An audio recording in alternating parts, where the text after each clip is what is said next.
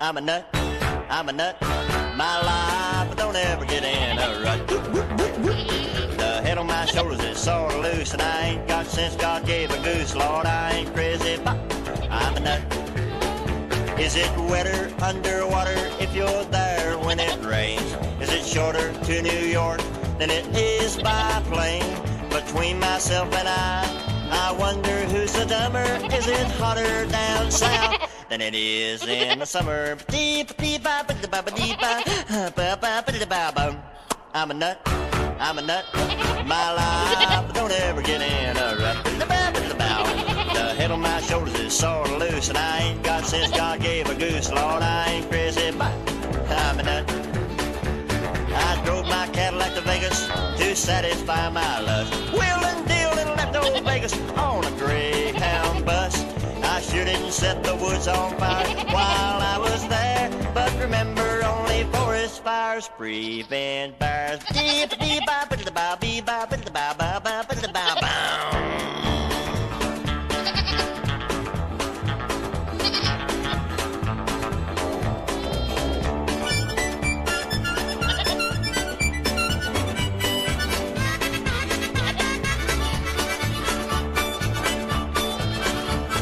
I'm a nut. I'm a nut. My life don't ever get in a rut. The head on my shoulders is sort of loose, and I ain't got sense God gave a goose. Lord, I ain't crazy, but I'm a nut.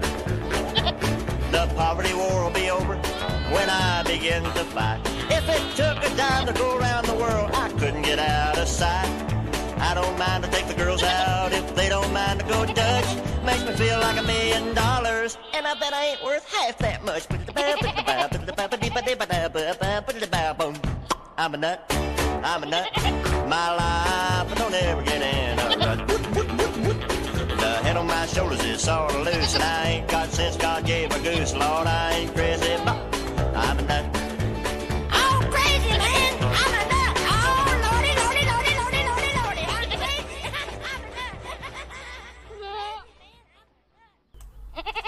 Greetings, mortals. Welcome to Heimdaller's home.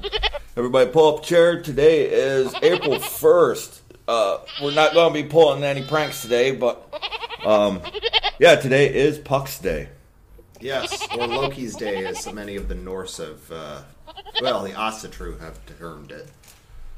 which is uh, it's pretty much the day to be a little bit mischievous, um, pull a practical joke, just kind of mess with somebody a little bit. Today is the day to do that. Today- and um, yesterday, actually, you did a bunch of reading on uh, on Puck in particular, didn't you? Yes, and I wrote an entire article on him. And it, and it seems that uh, uh, yes, Puck is the king of the Fae. Or a king. a king. I will maintain the king. Um, while Oberon is, yeah, not a thing.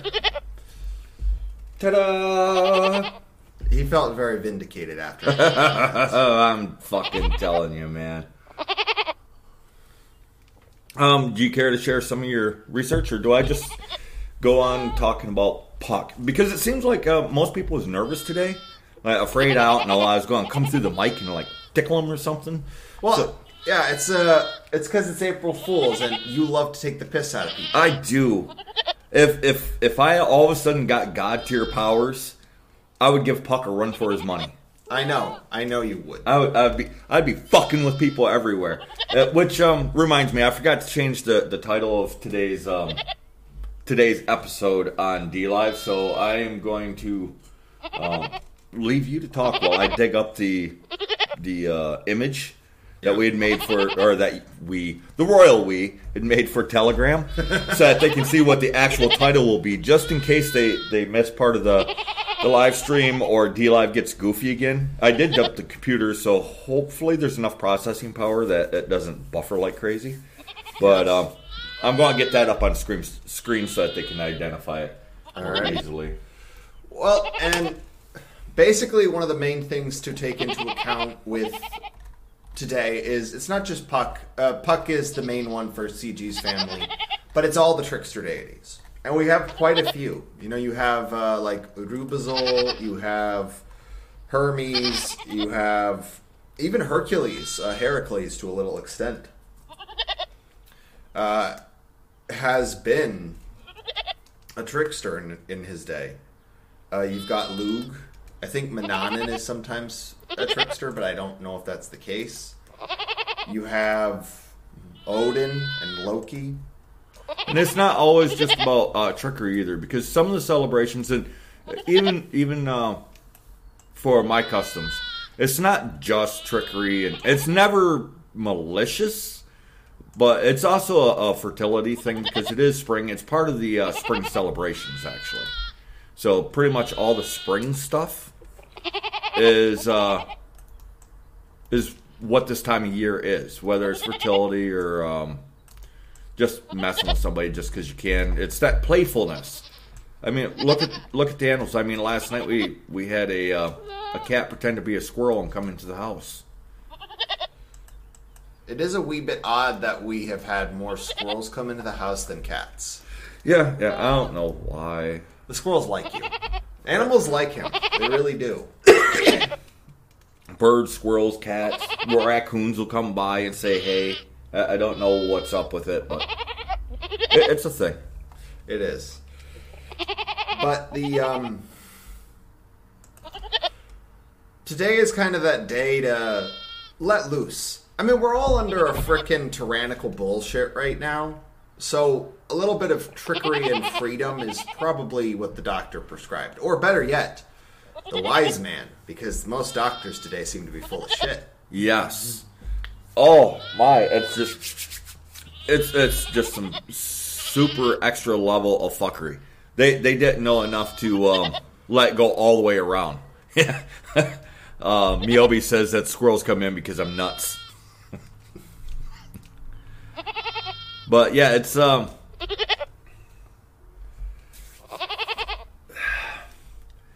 It's a great time of year, and it's not to be malicious or anything. It's like it could be something as simple as moving somebody's pen from location A to location B so that they just got to look around for it. I mean, everybody thinks that you have to do this grand level of fuckery. Well, like the place I work, uh, they plan all year and then they put out an ad for a fake ridiculous product. Oh, that'd be that's awesome. And we do have some stuff planned for next year that's actually kind of over the top, and it's going to take us a year to do it to, to put this thing together. So be ready for next next April first. Here's your heads up now because you're not getting another one. No. Um, if we're allowed to have one by next. Right. Well, assuming everything stays glued together enough, and if nothing else, I I will do it to somebody. To somebody. Somebody is going to catch it. Yes. Well, even whatever you do, do not look up April Fools on Wikipedia because I did that really quick just to double check something, and somebody had decided to put a image of a leaky penis, just gigantic at the very top. I wanted to share because uh, you you did a lot of work actually on this, and it's um, so the blog that you did yesterday on the Wylder Homes Project life. That's Wylder W Y L D E R. Some people have problems get finding it because they type W I. So it's W Y L D E R Homes Project dot life. So go check that out. He he did a whole big write up on Puck yesterday. Yes. And I think one thing that is very important about tricksters is, and people have actually brought this up before, that the tricksters are usually the, some of the most helpful to the actual people. They tend to interact the most. Well, they have a tendency to actually like people. Like, here's the thing: is uh, and and I, I like what was that author? He's like, fairies are not these painted butterfly wings, but they're murder, dark and murderous. And Uh, it's um, hmm. it was from the Sandman, and it basically was the the fairies were watching uh, Shakespeare perform a Midsummer's Night's Dream, and Puck was there, and one of the fairies was like. Uh, Mer- I am the merry wanderer of the night. I am the murderous, psychotic, slightly stabby something of the night, Yeah. maybe. which is accurate enough um, because they they are lighthearted, but they are also dark, like us, like us ourselves. So It's just more of it, I guess. And, Well, um, effectively, what the tricksters are is they're that part of us that wishes we could just fuck with people. Right, and it's not always murderous or stabby or or even harmful. Um, but with most of the trickster entities, I don't know what to call them, um, because some are gods, some are not.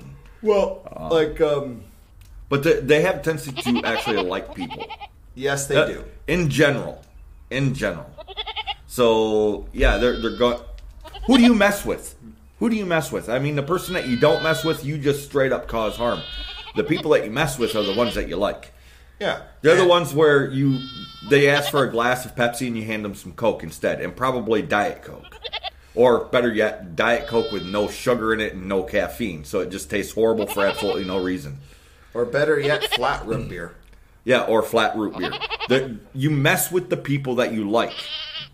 Which is why these are our fucking tricksters, people. Well, and um, uh, you did come across some stuff trying to say, well, it's not really a thing because Puck is just a name for a goat, and that's why it's yeah. And come on now, these are people that's just Well, I it's they're goofy. well, and there's actually a uh, trickster deity that's been making the rounds quite a bit lately, and that's Prometheus. Now, granted, they're treating him in a different way than uh, he most likely would probably be treated. Uh-huh. But Prometheus is a trickster deity. In fact, he is probably the penultimate trickster deity of the uh, the Greeks, and then of course they have Hermes as well, and as well as the other gods are not above their own trickery. But those seem to be the two big ones. You also have Sisyphus, who was, I believe, some kind of demigod, but he was basically a trickster right up until they made him push that boulder up a hill forever. Well, and the thing is, he doesn't even have to actually do it. That's the greatest trick. He doesn't have to actually do it. It's the only reason he has to do it so he can return to the land of the living. If he if he stops caring about returning to the land of the living, he no longer has. He doesn't have to push the the boulder up the hill. That's my understanding of the story, based off from versions of the story. So it's a deal. Basically. Ugh, but Sisyphus actually gets one over on the gods multiple times. Uh, and the reason that the gods originally kind of want him dead is because Sisyphus is killing all these travelers that come into his home, which is breaking the rules of hospitality. He's, Right. he's killing them and taking all their stuff. So he's a little bit serial killing. Yes, a little bit Yeah, serial I, killing. I'd probably want him dead too. Um, but basically, he he fakes his own death, and at one point, he actually traps death in a box. So he, he he was he was a bit of a trickster too. He was just a different kind of trickster. Well, would you call Cupid a trickster because he makes people fall in love whether whether they want to or not? Not Uh, really. Not, not really, but I would say that the potential is there. yeah, I mean, a lot of people like to portray Cupid as mischievously making people. Well, fall in love, um, but Well, and the thing is, is like one of the the worst punishments was uh, I can't remember which deity it was, but she would. She, I'm pretty sure it was she would send um, Cupid to make somebody fall in love with somebody that would never love them back. uh, Venus, uh, the whole unrequited um, love thing. Uh huh. that that was one of her favorite punishments. Her other favorite punishment was making someone fall in love with a family member.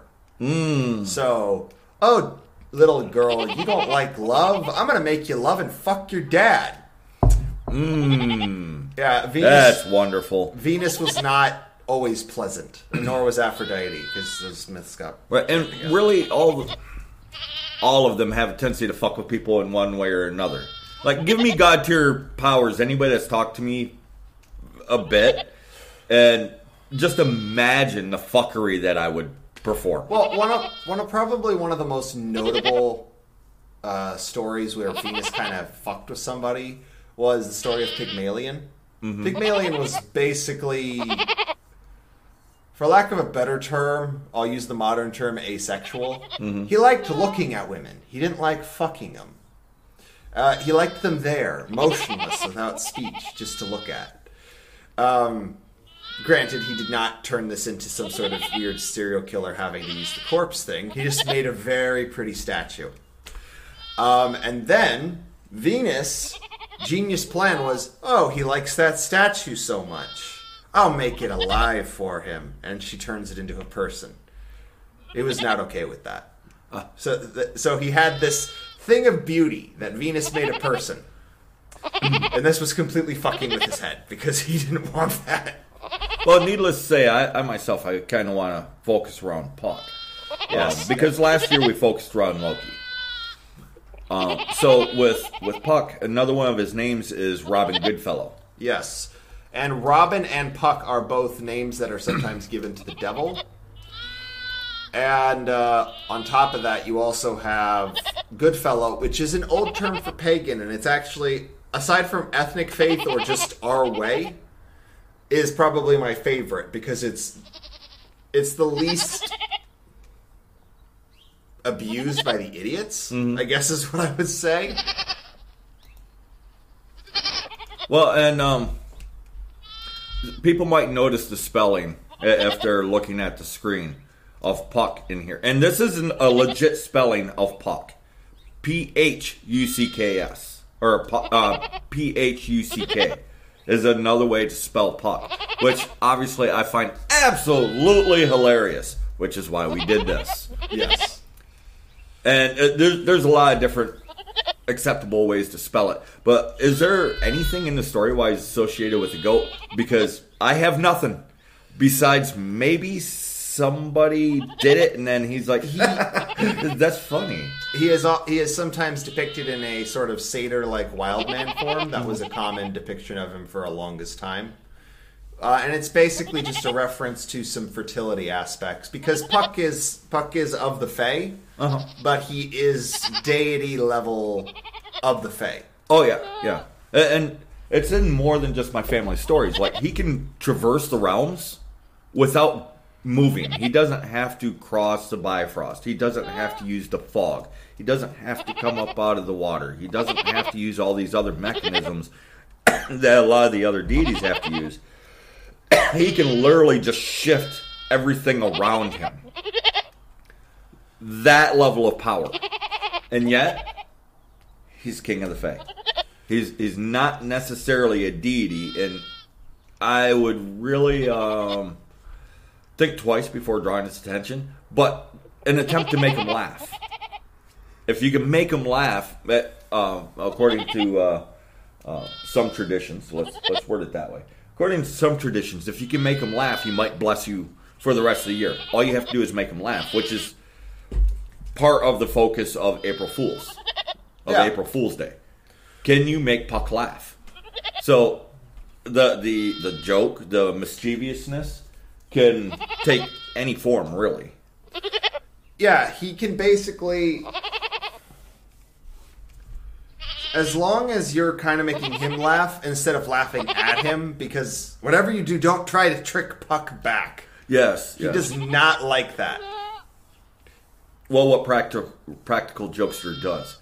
No, but no, no trickster really likes getting tricked back. Although there is the potential if you could trick him hard enough, there might be a grudging respect. But he is. You are definitely going to draw his attention. which is not something you want. Yeah, yeah, you are definitely going to draw his attention. He's going to keep tricking you until you're like, yes, yes, you you are the better trickster. Well, and just an example of another trickster that doesn't like getting tricked. Um, the story of Odin and Frigg and their two foster kids in the uh, Eddas, where Odin is like, "Ha ha ha! My my foster son is doing better than your foster son. I'm gonna go visit him." Well, actually, it wasn't. He was gonna go visit him. Frigg convinced him to go visit him, uh, as uh, disguised as a wa- as just a wanderer, like he or traveler, just a peasant, basically. And um, Od- and then Frigg has the genius idea to alert Odin's foster son that there is somebody coming to, I think, either kill him or steal from him. So when Odin shows up, the foster son, not realizing who it is, ti chains him up or ties him up and sticks him behind some really hot flames, kind of as like a, a form of torture. Uh, Odin doesn't take that too well and and uh, kills the guy uh, by having him fall on his own sword. And then basically Frigg got the upper hand on him, but he is not happy when the shoe is on the other foot. So yes, it, it's everywhere to one degree or another. Does it have to be on April first? Absolutely not.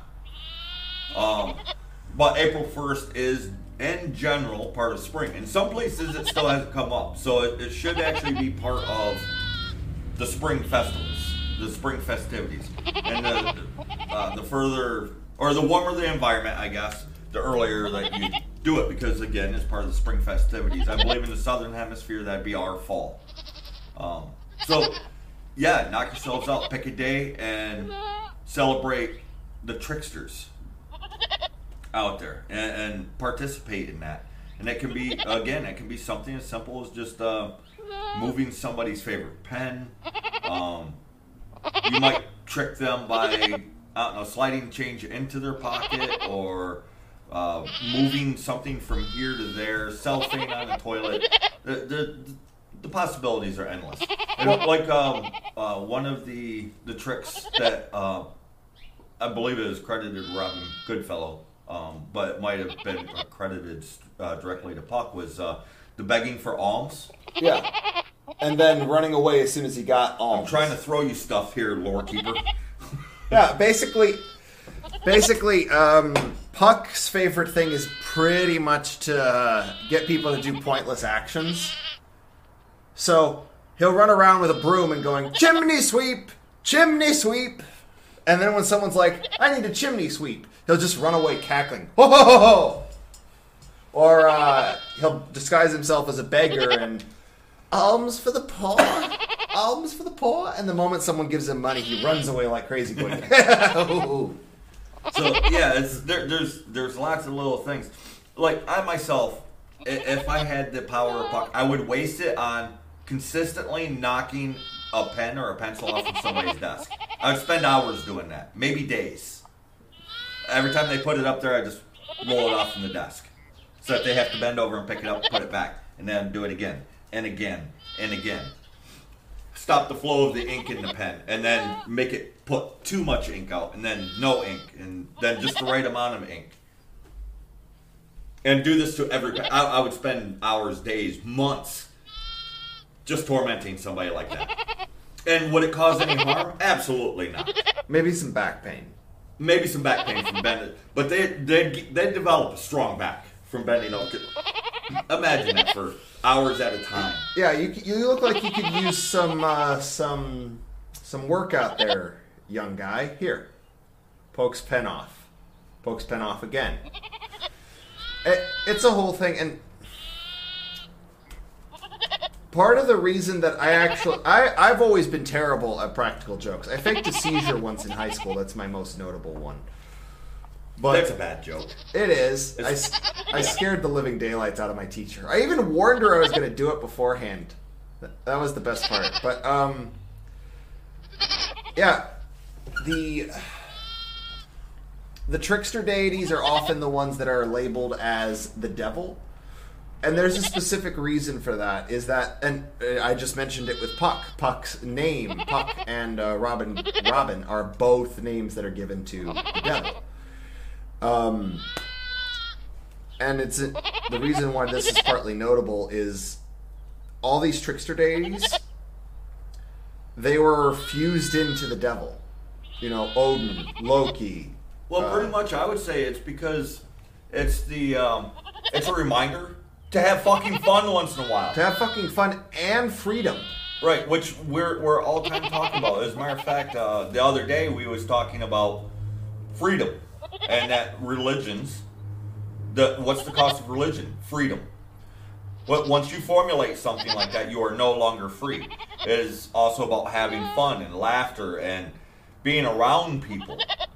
So, do you have to play a practical joke? No, you could actually just have fun. Today is the day to have fun. Yes, and Laugh. this, this is the thing I've noticed is that people that get really religious they actually abandon fun. It's like they have some sort of vendetta against fun. Like how dare you have fun? And it's it's the weirdest thing. They become the most miserly, miserable people. And another interesting thing about most of the tricksters, not all of the tricksters, is and actually I want to go return to the devil thing in a bit, but most of the tricksters are usually pretty darn light-hearted. And they're usually highly intelligent too. They're usually depicted as fairly intelligent deities.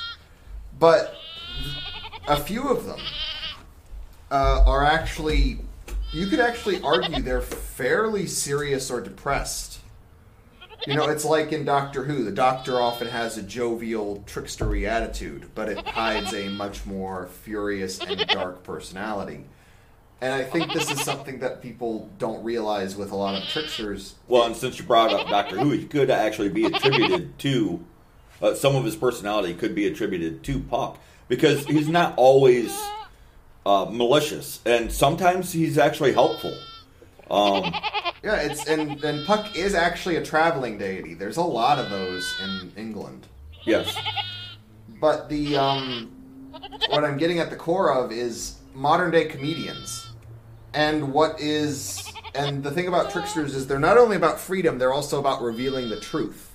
So if someone is doing right. something Well, like comedy, for instance, and I say this all the time. What makes comedy funny? The truth. exactly, and that's what I'm getting at is the modern the modern comedian is effectively fulfilling the same role. It's like why was the court jester so important? Because they were the advisor to the king. They were the only ones allowed to completely question and insult the king if need be.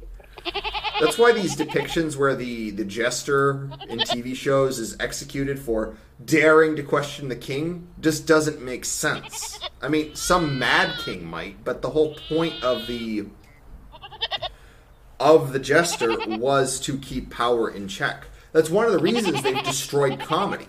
Yes. It's it's a direct threat to their power. I mean, if even if you don't agree with them, could you imagine a George Carlin today getting away with anything he said? Oh no, no, absolutely not. It'd be impossible. And it pretty much boils down to you're not allowed to speak the truth anymore. And as a result, comedy is dead. Right. And again, comedy has to be true or it's not funny. That's why these leftist comedians are not funny. because they do not speak the truth, they speak propaganda. And we've spoken about this before, where I'll talk about how um, if you want to be a priest or uh, venerate a specific deity as like some sort of focus, then you have to do more of what the actual deity is related to. So, like, let's say you are like Asclepius, he had doctors. Or Venus, uh, she had escorts. So what? So what would some of the uh, trickster deities probably have if you wanted a modern day career that was trying to channel them? Comedians. I'd say they're not doing a very good job right now, don't you? Right, and yeah, they're they're they're squashing it. They're squashing it. We need to bring it back. Freeborn's uh, saying that she's getting she or he getting strange looks from uh, people walking by his office. You're a he until proven otherwise. Um, but yeah, getting strange looks from people walking by his office. Maybe you should shut the door. Um, nah, nah. Just leave the door open. Just leave the door open. It's fine. Invite him in. Let him listen. Stop looking at the chat. All right. I, I'll read the important bits, and people's talking, but in general, they're they're talk, kind of talking to each other. And uh, yeah, co- comedy is important. Laughter, it's part of community building. Well, and you don't fuck with people you don't care about.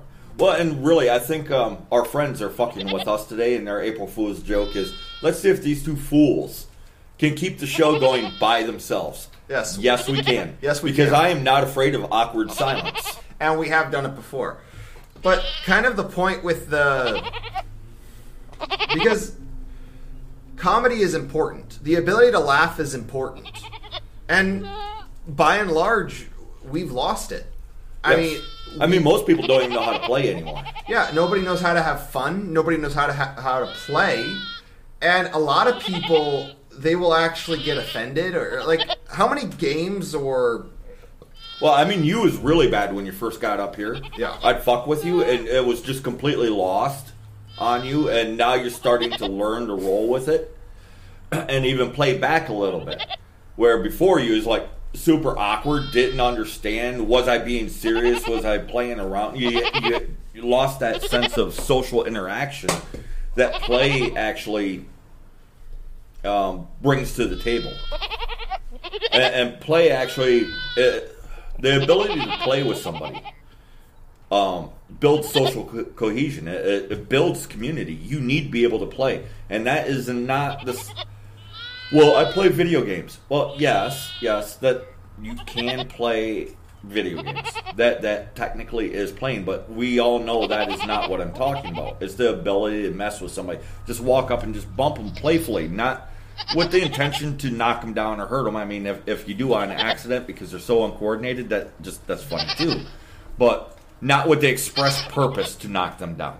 Well, and another you could you could call him a trickster, but his murdery vibe is just a little too high for that, and that's Harlequin. Mm-hmm. Uh, I would classify him as a potential trickster, especially how he's depicted in the Commedia dell'arte. However, he's a bit too murdery in the actual folklore for that, so I ca- classify him in a gray area. right But well and a lot of gods do fall into that gray area Well, and Harlequin is uh, one of the his archetype is seen in the Joker. So there is that that fun, freedom loving aspect in there. There's also a lot of murdery aspect there. right But it's about that chaos, that freedom in the chaos. Because which is a form of order in and of itself it's natural order. That's the thing people don't seem to understand. What the modern day terms chaos is actually closer to natural order. Right. Except the only thing that is actually chaos that is used correctly today is like the primordial chaos of Greek mythology. Well, like um, I was talking to Hans about it yesterday because he, he was completely unaware of uh, of Puck, and I was trying to explain Puck to him in a way that he could actually understand.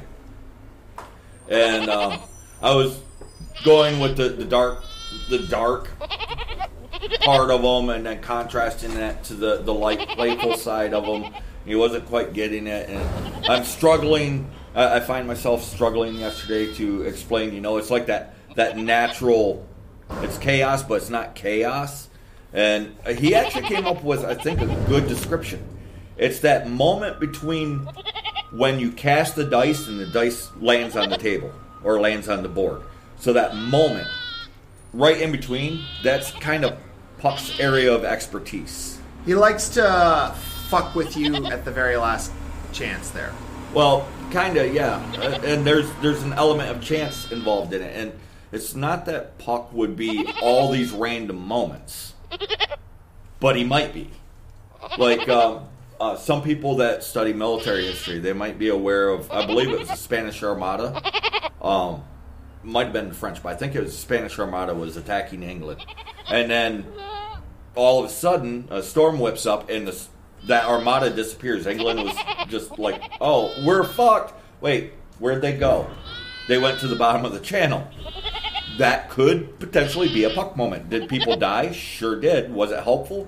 Well, not to the Spanish, but it was helpful to the English. So, a potential puck moment. Well, and But that's the sea. Well, is there any rules with a being that can pretty much go to any realm that he wants that he couldn't have went to some sea deity and said, "Hey, check these guys out. They think that you can't or that that they have the power. Maybe you should show them who is actually powerful. Did they say thank you to you for being able to cross over this far? No. Maybe you should teach them a lesson. You know, there's all kinds of possibilities. Does it mean that Puck is, is involved in that? Absolutely not. But there is the potential. Manannan mac Lir, he just goes up to him and like, hey, hey, hey, man, yeah, yeah, you, the man. Man, these fuckers, they're trying to cross your channel. Fuck them up right now. Come on, Yes. come on, it's gonna be fun. Let's do You, this. you ain't a man unless you. well, and these are actually moments in history where, yeah, historically, we, we, people would ascribe it to a deity. Like, uh, Yeah. they probably did. I, I do think it, that that particular thing was a divine action. Which divinity was behind it? Who knows? Well, and they probably said it was God's will. It was probably a God's will because, like, let's like a similar thing happened when the Mongols tried invading Japan. All of a sudden, a frickin' storm whips up, whole armada lost. And it turns out I was right, at least according to Finrith. He said yes, it was the Spanish, not the French. Ah, but the um, they ascribe it to Raijin, their god of thunder. Mm-hmm. So who's to say that Manannan mac Lir, or Puck, or uh, Thor, or Woad did not personally get involved there? Right. I, I mean, there's there's all kinds of possibilities, and um, yeah, I mean, it is definitely a, a thing. And um, Finrayth he also mentions that, mentions that uh, you could dress up as a clown or work in the circus to uh, that. Yeah, yeah, actually, that would be part of Puck. And you, not all clowns are happy. No, and some of them are sad. And here's the thing: is these this clown makeup and stuff. It actually directly descends uh, from Harlequin. The de- uh, it is specifically a descendant form of a trickster figure. Right. Well, and if nothing else, aside from the makeup, it's a disguise. And what good trickster doesn't disguise himself? True, and this is an interesting thing: is the the, the trickster, especially on Earth, fulfills a specific role. That's why the jester was so important. I mean, everyone likes to depict the jester with those bells and stuff. Those are horns. Those are symbolic of horns. Like the jester hat originally had either ass's ears or horns, and it's a reference to the wild um, trickster deities that they were supposed to embody. Well, and then when it went to all cloth, uh, the older ones have two, and then it turned into three. Yes. It started out as two, though, and it is a reference to these figures. It really is. And it's something that is lost on the modern day, but what is effectively a trickster? They're meant to partially keep power in check. This is partly why the trickster is usually one of the most popular gods, but almost never in charge. Well, and you could even uh, go so far as to say it has to do with um, awareness and, and thought. So, the ability to think and react and, and look forward and be aware of your situation. Um, these jokes, this mischievousness, takes aware uh, takes advantage basically of the people that just kind of blunder through life and just bulldogging their way through stuff because they're easier to trick. If you're unaware, you're easy to trick. Yeah, if you. Most of our deities are not one to humor an NPC. Let's go with that. Well, and um, there, there, people love playing the trick where, um, and, and it's developed its own thing on the internet with the jump scare. That is a trick. So, yeah, yeah, it's a thing, and being scared is can be fun. It's not necessarily always fun, but it can be fun because there's. I know people that love those videos where they're they'll watch a video and it's like the serene thing, and they're just waiting for the jump scare. And it's. I actually pulled off a jump scare uh, on my Halloween video that I did. Uh, not last year, but the year before that. Mm-hmm. Um, I had a random scream at some point.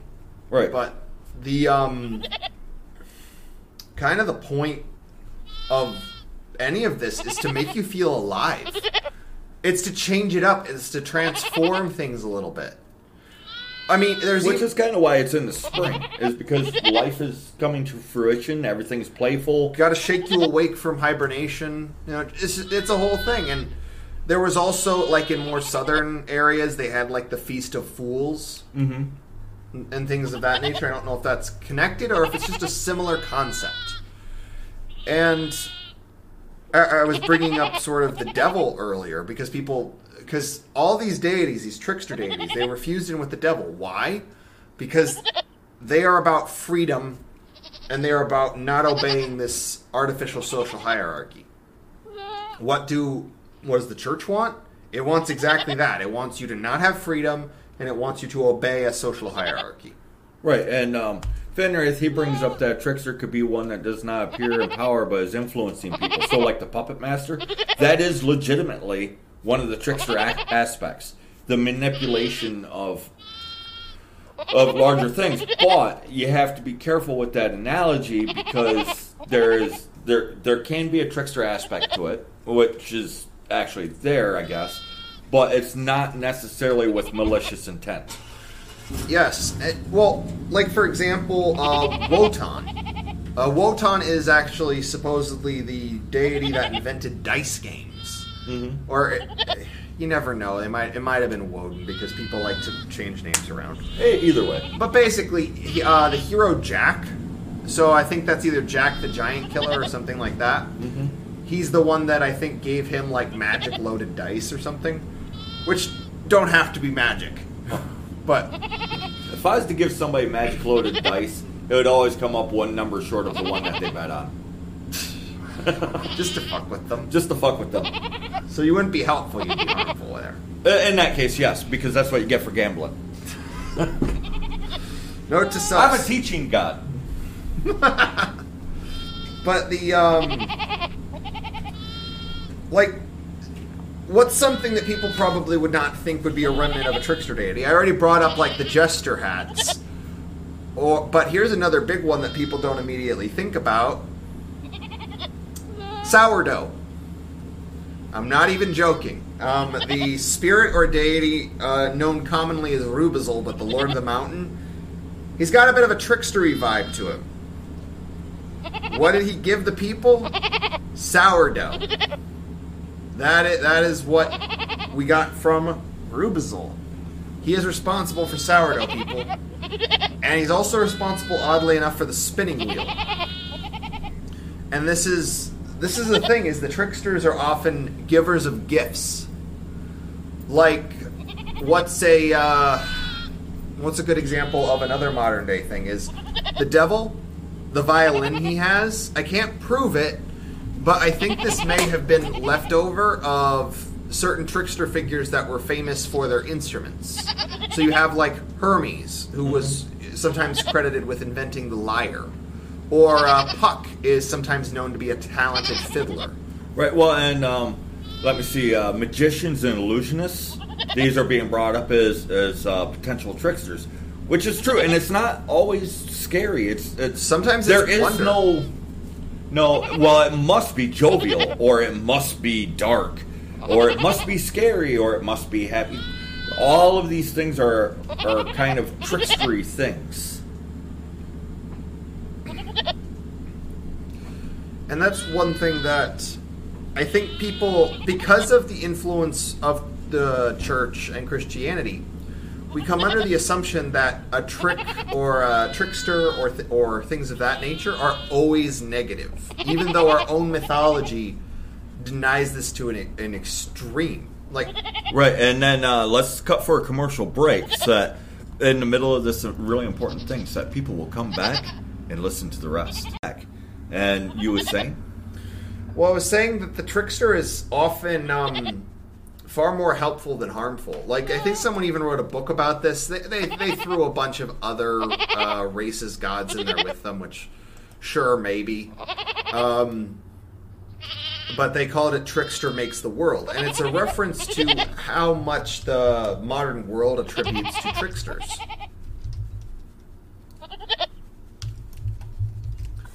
Hi guys. "Oh, Hey, hey, Hans. Hans finally joined us. Uh, he was watching his nephew. So, yeah, I hope that you played a trick on him. If not, you still got time." Well, yes, but that is something I'll keep for behind the curtain, so to say. Perfect. Perfect. But um, yeah, it's there's there's this is actually a great time of year. It's it's inter- social interaction, playful. Um, there's fertility aspects. There's a lot of different celebrations and aspects to this whole um, to April Fools. There's more to it than than than meets the eye. And it again, it doesn't have to be on April first. It is supposed to be part of the the spring celebration. Well, and And by the way, uh, welcome Alyssa. Alyssa just followed us. So, hey. And uh, I know that you probably missed part of the, the live stream, but uh, you can. We do a podcast, so the entirety of the podcast, and for oh, I just counted up last night. I think it's like eight months. we've been doing this. Yeah, July was Yeah. when we started. So uh, Uh, yeah, what was you saying, Hans? oh, well, I was wondering actually how long it had had been for a for a while now. You know, we I knew we were over half, but was it you know, not quite a year yet. Three times a week, and now we got the ladies too. So that's that's four times a week that we're posting up on there. So, Not to catch on. Yes, Uh, absolutely. I've uh, I've gotten some messages from people who, yeah, it it, uh, it takes them a few weeks to catch up. If they, Yeah. you know, dedicated fashion, follow every video that we've ever made, and hey, uh, hats off to those who have the patience to go through that. That's pretty astounding. They never regret it though. They're always very happy to have done so. So Right, that's well, uh, and I've had some people comment on the same thing, and they're like, "You guys are really consistent." and not just with how often we post, but I mean like this the message that we put forth. Uh, and we might learn some things as we go along uh, involving folklore, histories, so on and so forth. But the general overall message doesn't change. Which today is having fun.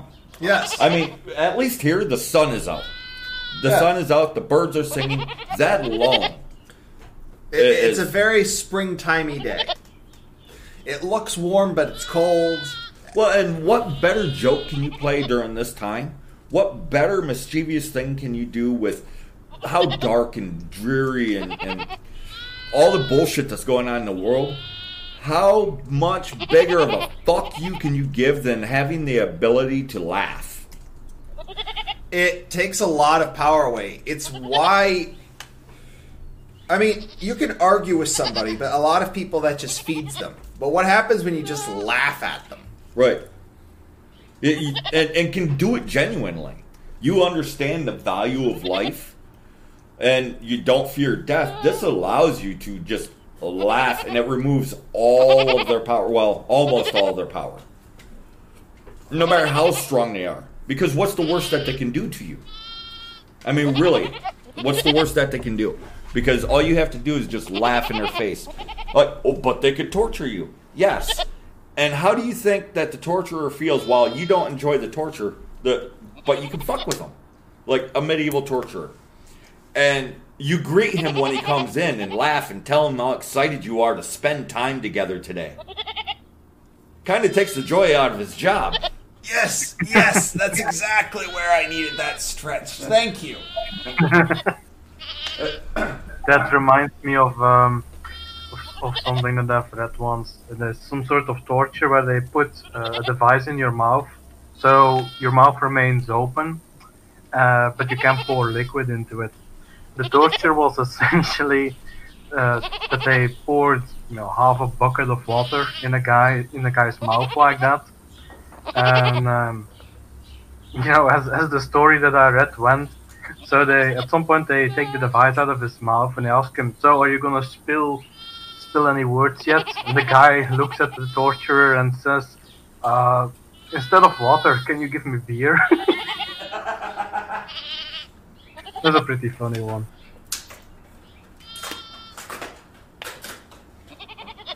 Uh, what you're referring to, I believe, is waterboarding. Uh, no, no, no, no. It's it's some medieval shit actually. Ah, Yeah, it's, it, it'd be the, the the has to- precursor to waterboarding.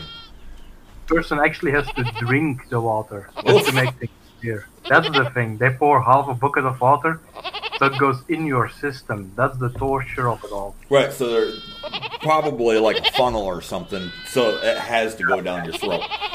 Yes. Upon which they take it away, and they ask him, "So are you gonna spill the information we want out of you?" And the guy looks at the torture and says, uh, "Instead of water, can you give me beer, please?" Well, and think about the strength that takes and the courage that takes, and actually the wisdom as well, because you're removing that emotional power that the other person has. I mean, you can't do anything about them dumping the water in your into your stomach, but how you react to it is a completely different thing.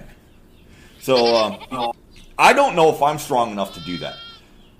I, I mean, oh, I, I really don't. I, I like to think I am, but I don't know. But I, I, I would wish that I would have the strength to react in such a way to such treatment. Or another guy who was. uh, this is um, uh, yeah, he was going to be publicly executed, and he and he had a last wish. So basically, what he demanded was, yeah, can you drown me in a vat of ice cream? Uh, yeah, if you're gonna have the, the Oh. last wish, I mean, may as well go over overboard or go to uh, some kind of extreme. Just amazing. Something, you know, some guys really balls of iron. It has to be said. But yeah, you know, if if they're going to hurt you anyways, may as well have a last laugh out of it or make it something memorable. Yeah, yeah. Well, and um, well, and, and here, here's the thing too. Like, um, uh, Puck a lot of times is equated to a goat, and then one of the jokes I tell all the time is goats don't climb things; they teleport. Yes. Which uh, uh, this just dawned on me uh, because earlier I was talking about how Puck he doesn't have to like cross cross any bridges. He doesn't. He can literally just shift himself through the realms. That's how goats get up in trees. That's it. They just shift the world around them until they're in the tree. They don't actually move. That's like the ibexes that get on top of alpine houses and then like just lie down on top of the chimney so all the hot air is hitting them. Right. And it's really high up. How did it get up there? It didn't get up there. It brought the house down to where it was, where, where it already was. Magic goat. That's it. Well, and it's very telling that goats were made into the, the pretty much all of our important animals were made part of the devil. So you have like your black dogs, your ravens, your crows, uh, your your bears, your wolves, your goats. Goats. worms and grubs and maggots. Because Goats. these things they're- they're actually really important. And the, the what did the church do? They demonized them. What was that, Hans? Bats, maybe. Yeah, and bats. I mean, pretty much they, they demonize any any animal or creature. Well, I mean, wolves. Yeah, wolves and bears, they literally labeled them demons. Same with goats. Like uh there was a part there was something that uh Lil just sent me and it was uh some medieval writing on the goats and they were like the goats are a strange beast. They're so uh, sexually promiscuous that their blood is hot enough to bleed diamonds and if you cut them open the blood will melt diamonds. Pretty much their idea was that the goat was so horny that its blood was basically acid. Like they they were um, they were a wee bit removed from reality. Yeah, they're they're they're odd like that. That's obviously somebody that's never met a goat. Yeah. Although you do got to say, goats got big balls. So, uh, so everything that they do is pretty ballsy. so maybe that's that's part of the whole puck thing too, making them a goat. And the thing is, is some people might be like, well, well, that's slanderous. Why? Why is that slanderous? Well, it's like people that will treat the goat as if it's evil, regardless of um, knowing that it's because they were demonized by Christians. That all these animals were demonized by Christians. And people try to take it to the point where our animals and all these other things, they, it's like Fenrir. How much more obvious can you get that a deity has been demonized than an animal that is pretty much sacred to Europeans? Period. Across the board. Yes, being made into a demonic creature. Because that's effectively how most people look at Fenrir now. It's it's a very telling moment, and like I brought this up, I think uh, last stream, like the Kalevala. The Kalevala was written down by someone who intentionally wanted to try and align it with Christianity to a certain extent. So it has a Which we found out through digging through history, actually. yeah, you you find out that the guy that put all these rune poems together intentionally switched some stuff around. You know, he And that doesn't mean that it's useless. It's like the Eddas. The Eddas aren't useless. I'm glad that they're there. Um, but there's context involved. right, and it, it's like Shakespeare. I both love and hate Shakespeare for the Midsummer Night's Dream because he really popularized. It was already there, but he really popularized the painted fairy wings. He just played off from it, so it was already there. But he is the reason why it's still here today. Yes. Um, Oberon being the king of the Fae. thank you, Shakespeare, I guess. Um, or the, the, the Queen, uh, Titania. Titania. Thank you, Shakespeare, I guess. But he did actually repopularize the idea of the face. So, thank you. So I'm glad it exists, but uh, I also would like to kick him square in the balls. Well, that's a lot of things with uh, with Shakespeare. It's like the Weird Sisters. So, here, here- you heard it here first. If somebody comes across a writing where Shakespeare is walking down the street and a random guy runs up and kicks him in the balls and runs away laughing, time travel has been invented. It was me. Good to know. Because I would do that just run. Shakespeare, whack! And run away just laughing hysterically. I just kick him in the balls. Hey, uh, Finrave makes a good point. The Christians claim to serve the God who created everything, but are al- they are also afraid of all the creatures their God supposedly created. Yes, That's including the trees. It's because it's basically what it is is religion. You're a little bit quiet, by the way, and I got you cranked right up. Can you get your mouth a little closer to the mic there, Hans? Oh, is it better now? A little bit. Well, and I don't want to go too far into religion, but this is important. Is religion inherently starts to demonize the trickster deities? Well, you always need an enemy. Yes, and the trickster is the most obvious one. It's like why was Pan's appearance pretty much chosen as part of the reason for the devil? Because these wildman deities, these wild gods, were a threat to the church's power. Right. Well, and that's how, part of how you know that an ethnic faith is not a religion because we don't require enemies. Enemies will come in abundance. We don't need to invent them. They will make themselves known to us, whether we want them to or not. And what is it that almost every ethnic faith around the world, not just ours, they just want to be left the fuck alone. Well, it's like a lot of people like to claim that what's happening today is a result of the devil. There is nothing that says the devil would have anything to do with the shit going on. It's just it's a uh, it's historically just been used to paint someone as an enemy.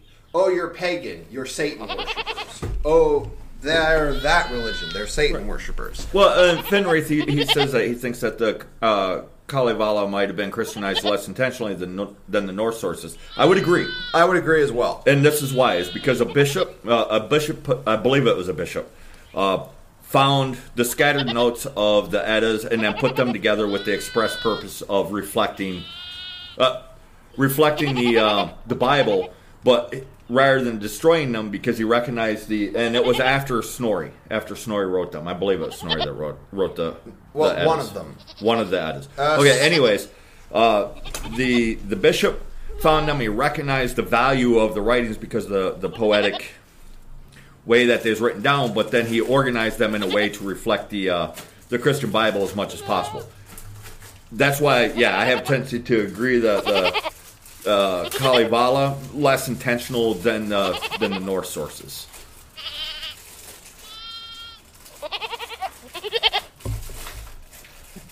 Levala was born out of um, more so a nationalist uh, mindset. It was to give Finland, you know, its myth- mythology back. Yeah, Uh, and it, yeah, it had a lot to do with the country being created in and of itself, which is, uh, you actually see that in other European countries that are no older than, than two centuries, you might say. It's actually pretty common. Well, There are and, more and you stories find it everywhere. A- anything that's been written down in the past, it's written down through a, uh, a Christian lens. So even if all the words are 100% correct, 100% accurate, they cannot help but run it through a Christian lens, which affects the presentation. Because you, uh, and I've, I've discussed this before, you can take a, a, a thing, describe it 100% accurately, but if you don't understand it, you're presenting it as something that's not. So a lot of the, the writings, um, and I would argue nearly all of them, are run through a Christian lens. So read read them. By all means, read them, but understand who wrote them down. And the fuckery may or may not be intentional. In some cases, is blatantly intentional. In other cases, uh, less so. And in some cases, it's just because the the culture has changed so much that this is how people came to understand it. So it's a blending of all these things. Always actively read. Think about what it is that you're reading, why it was written, who wrote it down. All of these things they matter. So actively, act, when you're reading these these sources, actively read. Same as when you listen to somebody, actively listen. Who is saying it? Why are they saying it? What are they? What message is it that they're trying to get across? Words can only convey so much. No matter how powerful they are, they can only convey so much. Exactly. And it's like I wrote about um I wrote about the doctor and the wanderer archetype, but I could have also written about the trickster archetype. Mm-hmm. And he's not the only one that has this trickster archetype that has been placed on him. Another really notable one is uh, Jack Sparrow, or Yes. Captain Jack Sparrow. And he is a really popular trickster figure, and our people we love tricksters. We really do. It's it's that that freedom. And what is it that uh, the character of Jack Sparrow always wants? He wants freedom. Well, and um, I've even uh, because we've been discussing this for the last few days, but I've even equated it to war because what is one of the major co- components of war? It's fooling your enemy, making them think that you're somewhere that you're not, make them think that you're going somewhere when you're going somewhere else, uh, making them believe that you're stronger or weaker than they are. These are all tricks. So there is a component of war as well in the uh, in the trickster deities. What's that? How about the most mythical war trick that everyone knows, which is the horse of Troy? There's Yes. some trickery for you. Well, and Odysseus is classified as a trickster hero. Odysseus, yeah, he is. Uh, well, if you look at the Odyssey, how does Odysseus get out of everything? Tricks, trickery. He doesn't do it by brute force. He gets out of it by trickery. Mm-hmm. So the Trojan horse is, in fact, the move of a trickster figure. Right. And actually, a lot of um, the Trojan war heroes, like uh, Achilles or Helen, in different areas, they're actually considered gods. Like both Achilles and Helen and a few other of the Trojan heroes are actual deities uh, when you get to like the Greek Black Sea cults. Yeah, and um, the the the trickery, the randomness of life, it's everywhere. It really is. So it, it's a embrace it kind of thing, and um. Uh, again, when it comes to the old writings, you got to be careful not to say, "Well, there's nothing pagan left," because because some people will go to this place. I mean, I like to think none of us do, uh, including the people listening. Well, there's nothing left because Christians wrote it all down. Ah, come on, really? It's it's still there. You just have to um, understand who wrote it down. It's still there. I mean, even today, our people are still more pagan than they are Christian, or more because it's who we are at our core. Well, if you want to see what it's like for someone to be completely absent of paganism, Jehovah Witness, yes, and nobody likes to be a Jehovah's Witness. Even not Jehovah- even them. They absolutely hate it. Mhm. Yeah. It's we are pagan by default, so they have when to. when the Jehovah Witness goes so far as to say to orgasm is a sin. Yes, and it's a ridiculous. It is an absolutely ridiculous religion. on every level. So yeah, it's um, I I equate today as a celebration of life. It's not just the coming back to life; it is just life in general. The to shake you zest for awake. life. Yeah, the zeal for life. It's to shake you awake, shake you out of the winter slumber. Well, it's like creativity. What is creativity? Creativity is a trick or a lie we play on ourselves until we make it real. If you think about it. Yeah, Because what is a novel but a well constructed lie? What is a invention but a belief in a lie? Mm-hmm. For anything to exist, you must first believe that it can. And it's it's a very big deal. Like people talk about magic or stuff like that.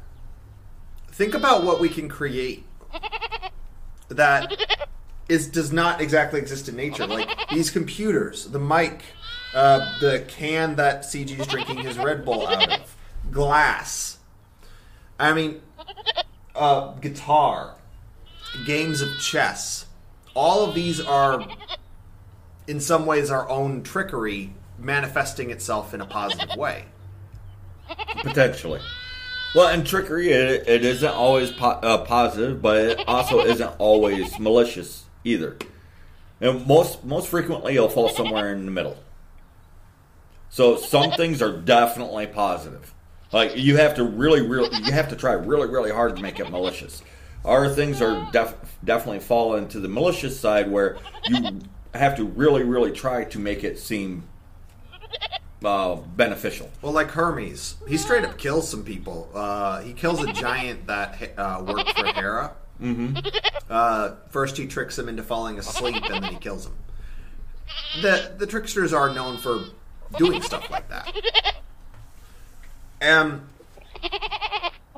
it's odd because on the one hand, we're overemphasizing this this selfish aspect that is sometimes attributed to tricksters because tricksters are by and large they're out for themselves. They help people but they also are mainly out for themselves. But we've also forgotten this zeal for life. It's like I brought up before. Part of the problem with the pagan sphere right now is that people are over focusing on Odin as an archetype. Well, and they're becoming overly serious. Far too serious. I mean, there is a dark aspect to us, but we have to remember to to laugh. We have to remember this this the sun is there and it's not always punishing. It is actually like the sun. Sometimes it's cold, sometimes it's warm, sometimes it is punishingly hot. So, yeah.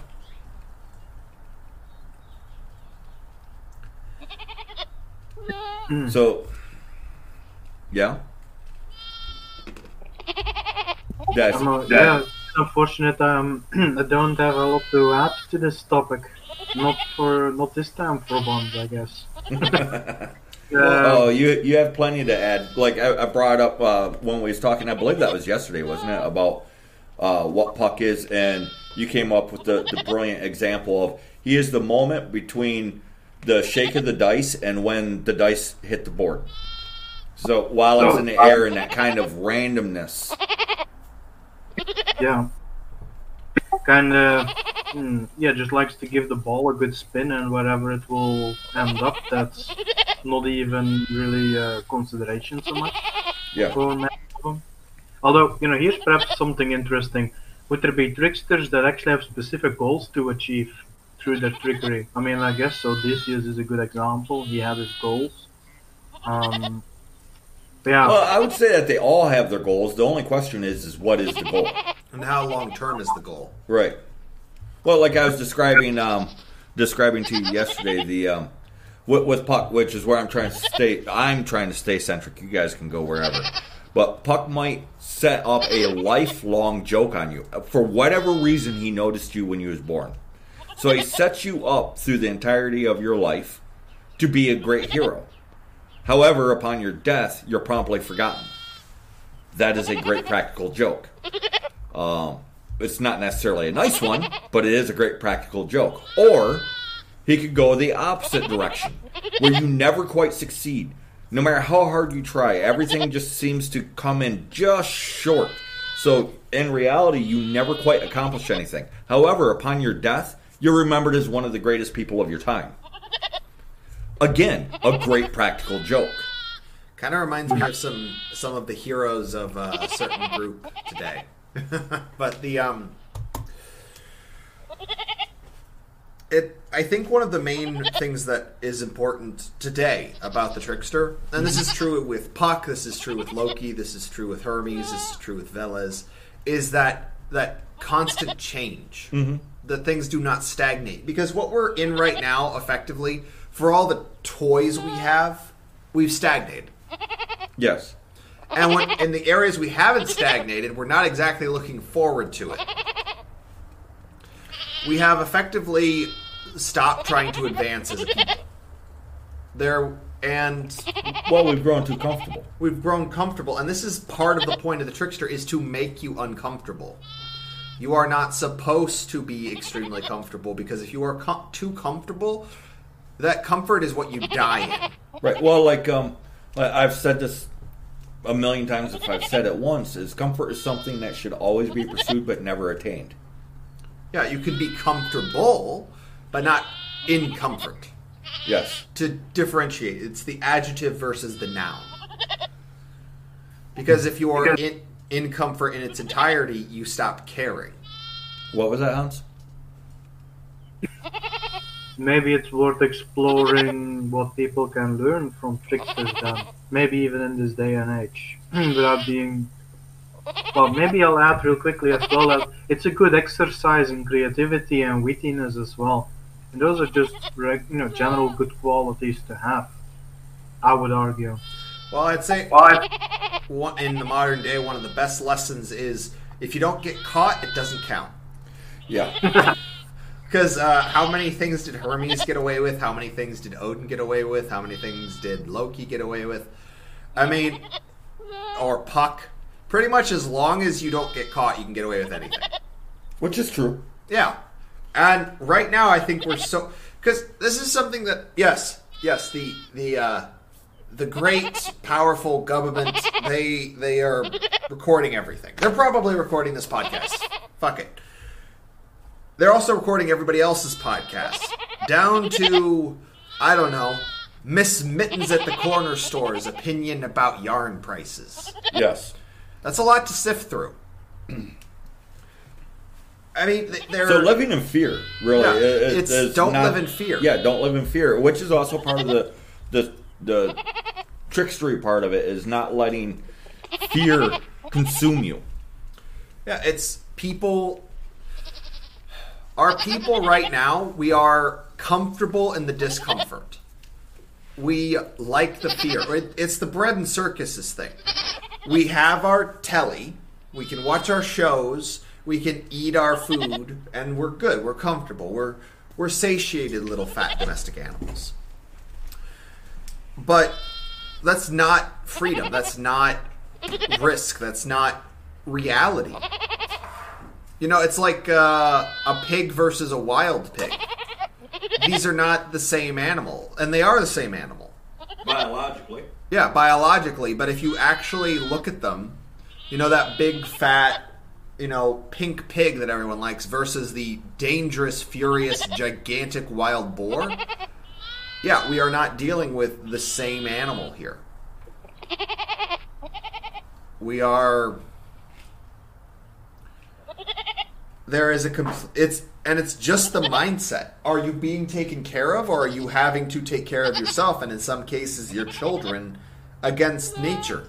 And everyone likes to paint mother nature as oh, she's so loving, she pets the wabbit, you know, and all these other things. Mother Nature doesn't care. A lot. It's more along the lines of she's the kind of person that is just completely and utterly indifferent. You know, she's got like the blood smeared all over her because she just doesn't care. It's it's a very different look, but it's more accurate when you stop thinking with the bunny hand job mentality that people have. And this is partially where tricksters come into play. You have to be able to not exist within some preconceived rules that are unnatural. Like this is also why I push lore, not laws. I mean, people have pointed this out. A dying society accumulates laws like a dying man accumulates remedies. What it is is the more laws you have, the not not you're not safer, you're not more functioning, you are less functional. The trickster does not obey rules. The trickster is absent from rules like uh, Harlequin in the Commedia dell'arte. He is absent the rules. He can do whatever he wants. He chooses to help people. And this is part of the reason that the trickster archetype is so so important right now is we've all forgotten how to be free. And we've forgotten how to have fun. Yes. Fun is part of freedom. If you can stop people laughing, if you can stop people having fun. Well, I mean, look at Get today. them to live in fear. Well, look at it today. You're not allowed to gather together for parties.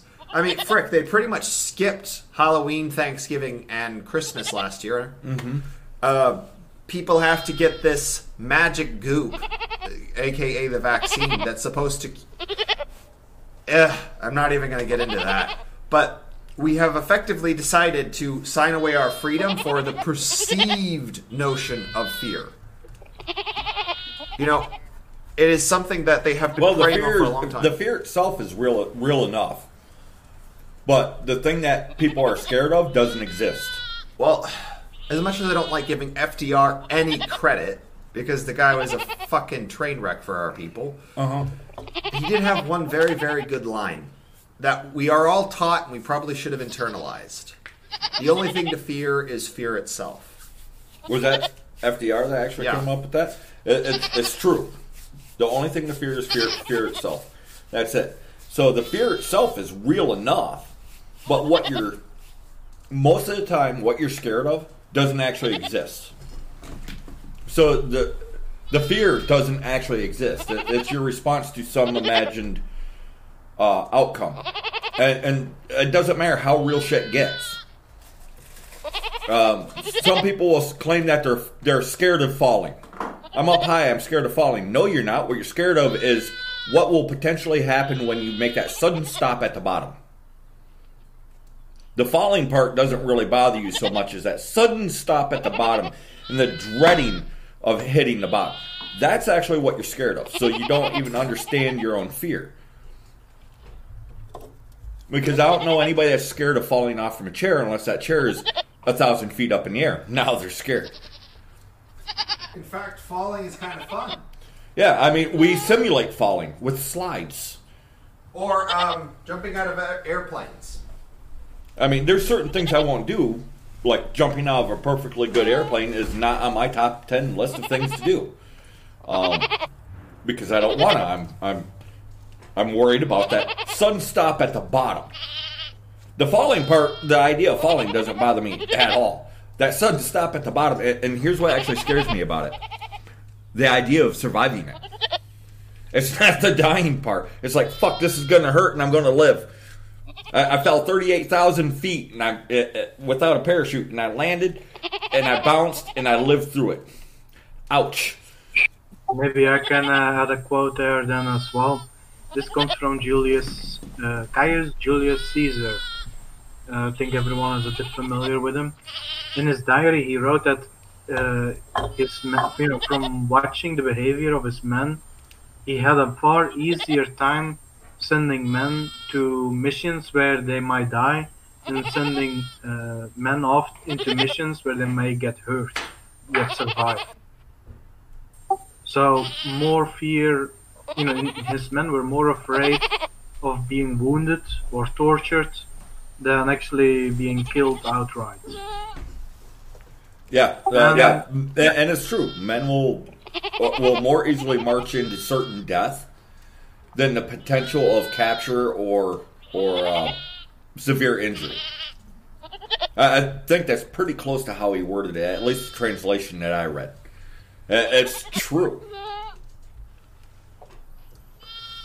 Well, I it's do like, just you know, what the fear that many people then have right now, is it the being, you know, is it the potential for dying? I mean, I'm certain that plays a part in it because there are many people who are afraid of that.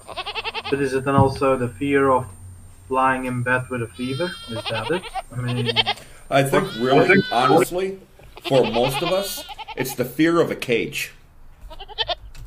We would be, I, I think, in general, okay with them going door to door and- shooting us for not wearing a mask indoors than we would with them coming, rounding us up, and putting us in cages. It's one of the terrors that I've noticed from, from talking to other people. I thought it was just me, so I talked to lots of people and, and question things and poke at it. The idea of life in prison is terrifying to our people, more so than death. well, it's uh, like that that saying. Uh, is it Anwin or Arwen in um, Lord of the Rings? She says what she I think fears it's is a cage. Eowyn. It's Eowyn. Eowyn. Yeah, uh, what do you fear most, my lady? And then she replies, a cage.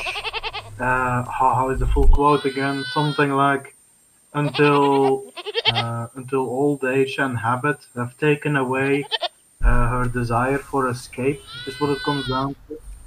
and and you know yeah the fear actually of being engaged but then also accepting accepting it after a while. When all uh, chances for valor uh, have gone beyond desire. It's not an exact quote but it's more or less uh, uh, how that line is. It's very beautiful and powerful. Right, and um, as far as uh, uh, facing fear, um, I just I got done with that uh, article that's going to be out in Halloween edition of European Diaspora, and that's specifically what what it's around is the ability to face fear. And while the concept of death, I think, is uh, uncomfortable to people, um, like if if you ask, well, why didn't you punch that anti-white in the face? Well, because I don't want to go to prison. Well, why did you let that anti-white talk to you that way? Well, because if I say something back, I'll be arrested and go to prison. Well, why don't you say something online? Well, because I'll be arrested and, and go to prison. It strikes me as this is actually what our people is more afraid of than getting killed. That while yes, there is a fear of death, fear of imprisonment trumps fear of death. and it's simply because we inherently we want to be free that's part of the reason like when we bring up say hey we should probably get together people like no because they're so used to being so jammed in with people mm-hmm. that they want their own little space Right, if you take- get the chance to get away from it, well, I need five square miles just to myself. and we we haven't learned our lesson because that's what the people in Rhodesia did that's what the people in South Africa are doing now Yes. and And look at where it's getting them. yeah why would we repeat the same strategy that had two countries genocided Well, one genocided and one actively being. Well, technically, our entirety of our people are being actively genocided. Right. Well, and that's by the, uh, The definition of the UN. yeah, the UN itself says that our people are being genocided. Well, it doesn't say that, but it says. Well, no, it does. You go by the definitions of what constitutes genocide. we The are. UN says we are being genocided. yes, but they'll never come right out and say it. Right. That's the thing. That's what I was getting at. So, what we must do is learn to set fear aside. I can't think of something better than learning how to laugh. We need to be able to set the fear aside, be able to get together and do things. Not run away and hide in the corner. There is nowhere to run. There's nowhere to run. Maybe it's also worth adding. Uh, maybe a lot of people may know that that meme from a few that was very popular a few years ago, the trollolol guy. Yeah, um, what a lot of people probably don't know about that song is the reason why he is doing the whole lololololo instead of actually using words um, is because the Soviet Union, its leadership understood that if the people would be given reasons, you know, cause for laughter, cause for hope, if they saw beauty, uh, they may not want to let go of it anymore, and that would be a threat to these tyrants. Uh, the reason, therefore, why he wasn't using text is because otherwise he would have got himself into deep trouble for everyone involved there, because that would have been seen as a an attack on the on the government at the time. Maybe a lesson is to be learned from that. I would Well- argue that. Well, and the enemies of our people trade in the currency of fear, and we are the ones that pay the price. How's that for poetic? We need to stop paying them and start laughing at them. That's why Puck is so important. That's why all these trickster deities are so important, so that we can learn to laugh. We need to learn to laugh again, so that we can build our courage, so that we can then bring ourselves to be near each other. Well, our entirety of our people right now, we've kind of just forgotten how to do this. We've just forgotten. I mean, and it starts at a young age. Like, for instance, let's say you have a uh, you have a, a boy, and you have two boys or sons, or they have friends, and they start fighting a little bit. You know, like basically like lion cubs or bear cubs will. parents will get involved long before it, they should have.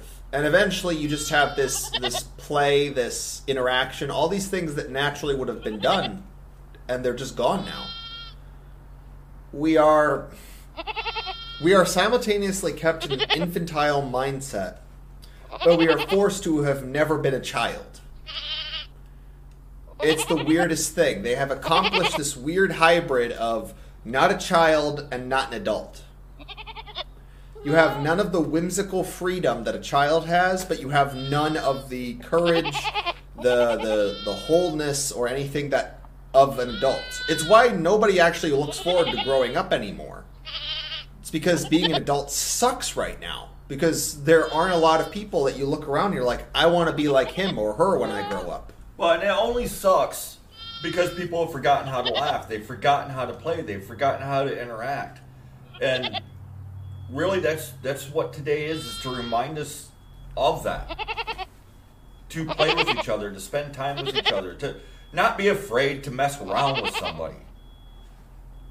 Because, like in, in today's world, I actually do a thing where I'll walk up to somebody that I know and I just lean into them and I bump them a little bit. It's a playful thing most people the first couple times I do that, they don't know what's going on. They are actually confused. Well, why did you do that? I, I don't get it. I don't understand. And it's just a friendly, joking kind of bump. And sometimes I have to, before they get it, I have to actually go to the extreme where I'll go up and I'll bump them a little bit, and then I'll lean on them heavier and heavier. Maybe wrap my arm around them and act like I can't stand up. Before they realize, oh, play, play, he's playing, and then they still don't know what to do. They don't understand. I, I have spent my life having to teach people how to fucking play. And it, it goes to show the level of just denial. I mean, the archetype of the trickster, the jester, the joker, whatever you want to call it, the comedian, they are they're very important. And here's something people don't understand about archetypes because when you say archetype, people's immediate and this is actually important, and I'll get into it. Mm-hmm. The thing about archetypes that everyone thinks is they just mean they just think you mean metaphor. They think you just mean oh, this is an archetype of a trickster. It doesn't actually matter. Uh, Carl Jung actually did a very good job of pointing out kind of what archetype actually is. The archetype of Wotan showed up in people. That's what his whole article was about. And what happened there? The people had Wotan rise up in them. It became part of their emotion. It became part of their action. It became part of their spirit once more.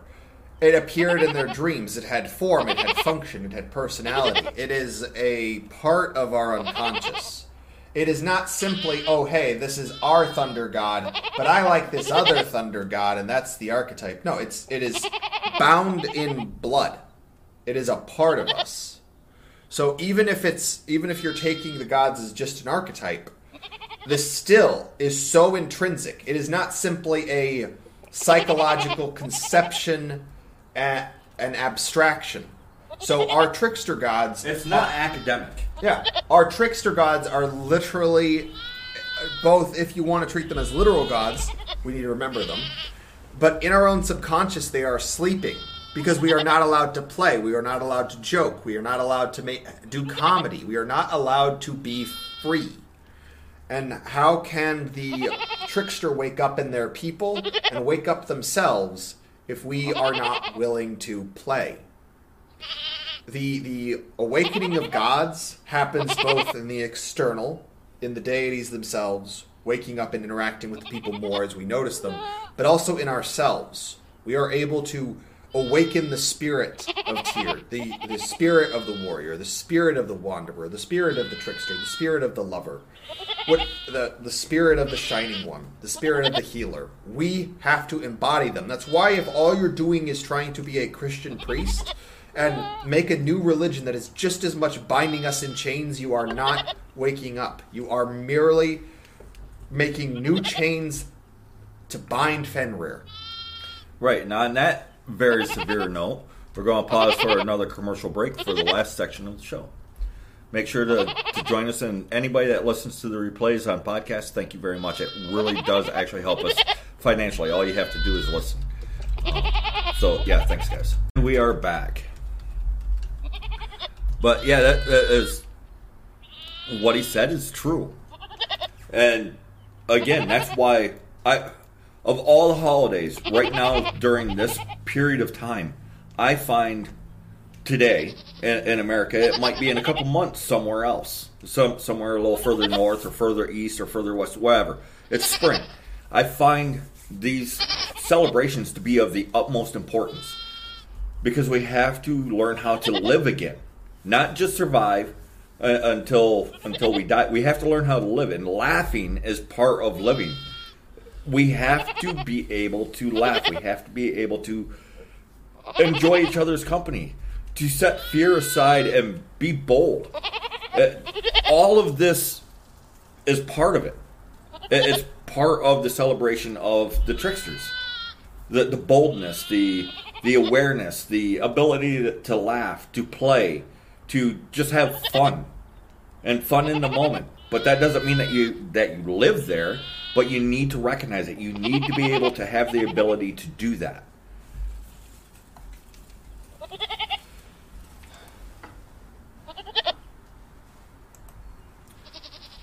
And this is what people truly fear. Because if the people in charge were. They no longer had their control. And this is something that is also kind of hard for people in our spheres to acknowledge, but some people like the elites. Even some people that are awake, because they dislike people so much that they like the idea that whatever is coming down the pipeline is coming down the pipeline. Or there are people that think there is no corruption, like my me- members of my family. They cannot fathom the idea that we have a corrupt government. They believe that any corruption in the government is a conspiracy theory and X Files bullshit, basically. This is the mindset of a lot of people because it is happier to live in a dream than in reality.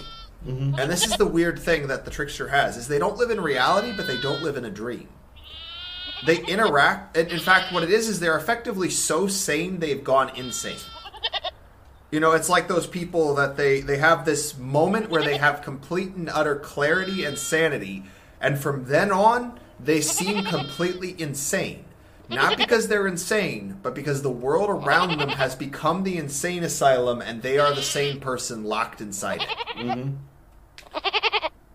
Well, and I, I think really a goat is a perfect. It's a it's an aside and it's more lighthearted, but it's. Uh, I think a goat is a perfect um, image or figurehead for a, a trickster deity, and this is why. If you've ever met a goat, you will notice that it has a distinct lack of give a fucks.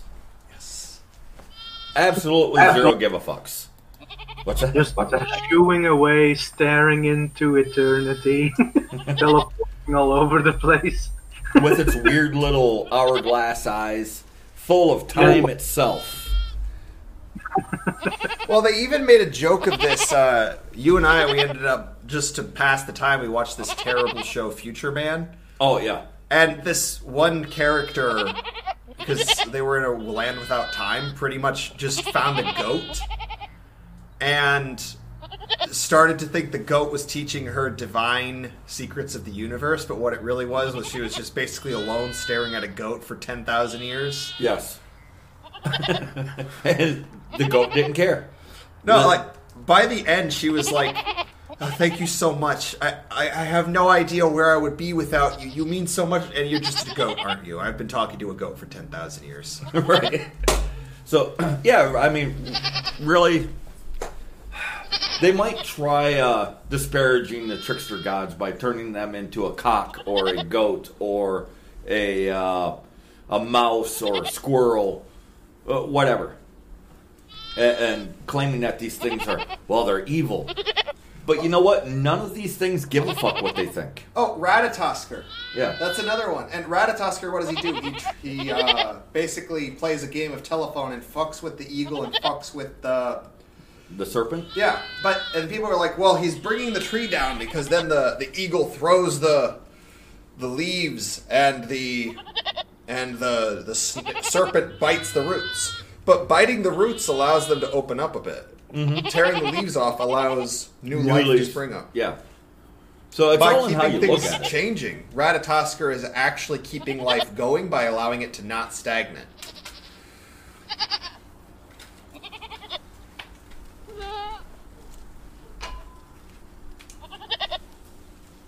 Anybody else still there? Yeah. I'm not entirely certain if I can add something to that.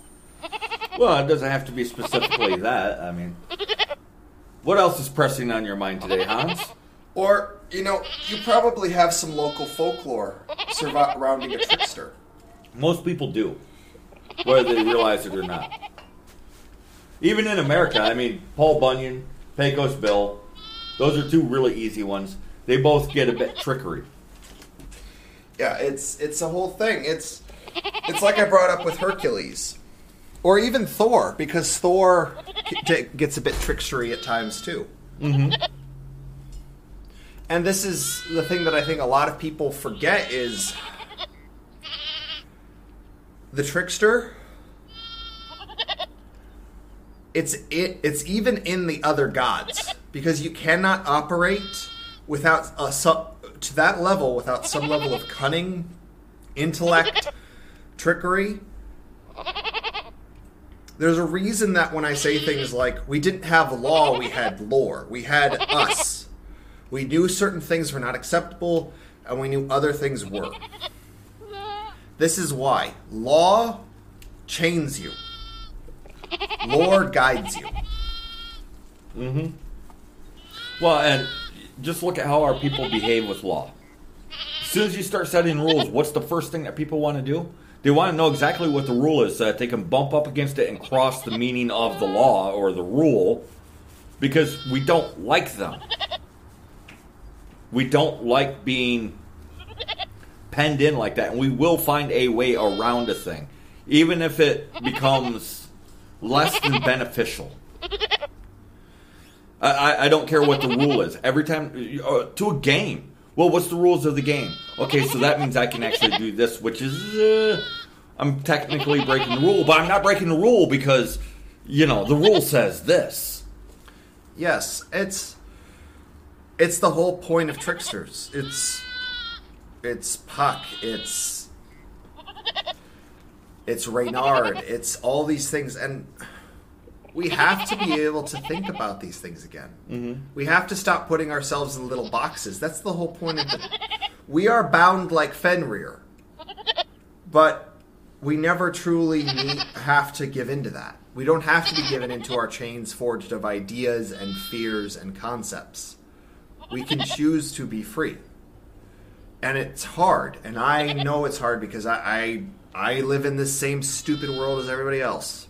Well, and it, it's it's indicated by the difficulty that most people are having in participating in this, in this very conversation of fuckery. People have forgotten how to have fun, and then what do we end up doing with it? We end up turning it serious, serious and dark, Yes. because we're uncomfortable with with the idea of having fun, Well, of being lighthearted. you've pointed it out before, I am not very good at it. Mhm, Which is why I have to leave you out of the loop today. Yes. And I had to actually turn my computer monitor so that he cannot see the chat. Because Ike has no idea what's going on today. He knows I'm fucking with people, but he doesn't know what I'm doing. I have some guesses, but I don't want to ruin it. And I'm sure everybody else has noticed by now.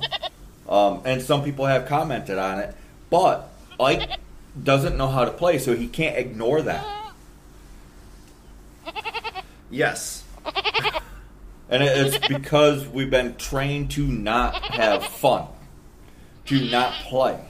And we need to be able to play. And it doesn't matter to me if you're tossing the ball around, waving a stick around, running around in circles singing fa la la la la. It, doesn't matter. We need to be able to play and to play together. Uh, you could always, I don't know, like, why don't we think about some possible practical jokes, just for shits and giggles? Because we've been we've been talking about the lore, we've been talking about the archetype, and we've been talking about the gifts they've given, and all these things, the way the church handled it, and how important it is that we bring it in. But what about things we could do? Like I don't know, uh, we've brought it up before. What if you just walked around in a freaking plague doctor mask? They want masks so much. Start wearing something that at least looks cool. Or um, another one. How about like you brought up the classic cellophane on the toilet seat? Right. Cellophane on the toilet seat. M- moving somebody's something into a location where it never is. Um, uh, I don't know, just being weird. You could literally just be weird. Put on, put on a, a, a clown costume and just walk down the street, Or better yet, skipping yeah. skipping along, just to make people wonder why you're doing it. Or Easter. Easter's coming up. Just dress as the Easter bunny and just I don't know, just drive around, drive around, go to the store, and never mention it. Just act You like just you're. act like it's just a normal thing. well, and a fun fact is Puck's associated with the puka. One of the forms a puka takes is uh, basically a rabbit person. So, like that uh, that film Harvey, some people think that that's a puka, the the rabbit Makes he sense. sees. Or um, I guess you could also go with um, I forget the name of it, but it's this really depressing film where the guy is seeing this monster rabbit that's foretelling the destruction of the town by a tornado. or or something else that you could do for Easter, and it might actually make some people laugh. Boil up a couple dozen eggs, decorate them up, and just walk around town and just hide them in random fucking places. Where where people are odds are they're gonna find it. Yes, because if not, Doesn't mean that they're gonna take it, but they'll see it and be like, "What the? Why?" and it might get smelly, but who cares? Well, That's boiled part of eggs the don't point. do that. Really? Really, you have no experience with boiled eggs? No. No, no, they they don't do that. Ah. There's a shell on it. The Ah. shell holds it in. But yeah, uh, uh, just something goofy. Just something goofy. It doesn't matter what it is. Um, Uh, you could pull one of the. You could put up those signs that everybody likes to freak out about. Uh, what was it? The um, well, shit. Today you can fuck with people just by put, putting up a sign that says "Have a nice day." yes. I mean, for real, that would people would lose their shit. How dare you tell me to have a nice day? Who do you think you are? my favorite one was because they did. It's okay to be white, but then someone did Islam is right about women. Now I don't necessarily agree with that, but the liberals' brains broke. Because they can't insult Islam, but they can't insult women, so they don't know what they're supposed to do. So they actually interview people, and they were like mildly panicky, like, "How do I respond to this?" Yeah. And it's those little things that break the programming because it, it's like asking your computer to do too many things at once. It doesn't know what to do, and some of them conflict. Like turn on and turn off at the exact same time. Your computer doesn't know what to do. Oh, like in those um, in those really bad sci-fi movies where you got this big bad AI computer thing and it's fucking everything up, and then they, they insert a logic loop, and it shuts down, and the day is saved. So the, yeah, insert logic loops, find logic loops, and insert those. Oh, like uh, Pinky and the Brain. And he asks the evil robot. Pinky asks the evil robot, "If I eat myself, am I? Would I become? Would I disappear entirely, or become twice as big?" And it just destroys the robot because it can't answer the question. And it's um it's those little things like if you want to break someone's programming, you got to start like po- poking things like if like for example, what I did at work yesterday, that someone brought up the Green Knight. And I brought up that I don't like that they're race bending European stuff. And then, so that they couldn't be like, well, it doesn't matter, I threw in a uh, show based on Chinese mythology that I know they race bent all the characters. Because by doing that, it cuts them off. Like, what are they going to do? Argue that the Chinese aren't allowed to have their own stories? That doesn't work. Or one of my favorite things, because I'm I'm convinced this is part of what it was. The old Priapus statues, Yeah. which is what the the garden gnomes are based off from today. Possibly. Or possibly one of the possible links. But I find it absolutely hilarious. A garden gnome. Put a little garden gnome size um, sign with it that says something along the lines of trespassers will be raped. Absolutely hilarious. Or um, one of my favorites is trespassers will be prostituted. Yes, pro- uh, that that's one I've yeah, you go where where I grew up uh, a few years ago anyways. Those signs were everywhere. Trespassers will be prostituted. Yes, trespassers will be prostituted. Um, uh, you, you even see echoes of it where don't worry about the dog, beware the owner. I'm sure everybody, at least in America, has seen those signs. Well, one of my favorite. I love America because we're fucking ridiculous. But someone, uh, I saw this picture of a uh, mouse trap that was um, patented, and what it was was a little hole that led the, the mouse up to the the cheese, and there was a gun at the other end. so when the mouse triggers the trap, it gets shot. Humane, I guess. Um, Uh, I remember a sign like that. I think it's uh, it wrote something as such like, "Would you prefer a rifle or a shotgun? We aim to please." yeah, see, um, there's there's things um, like where I grew up at. We everybody uses wood heat, and everybody picks on the Polacks because well, you're all a bunch of blockheads. I love you, but you're a bunch of blockheads. But we had these th- people come up with ridiculous inventions and blame it on the Poles, like the um, the Polish wood stove. It's a wood stove made out of wood.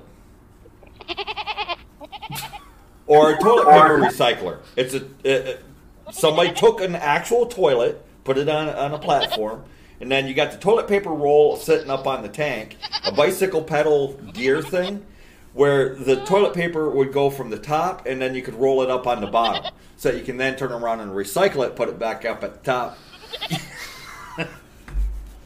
Just silly ass things like that. They're, they're funny. They encourage people to laugh. Maybe think a little bit. Maybe go, hmm, I don't know about this. But yeah, really, we need to learn how to laugh because if you if you can laugh, you can live.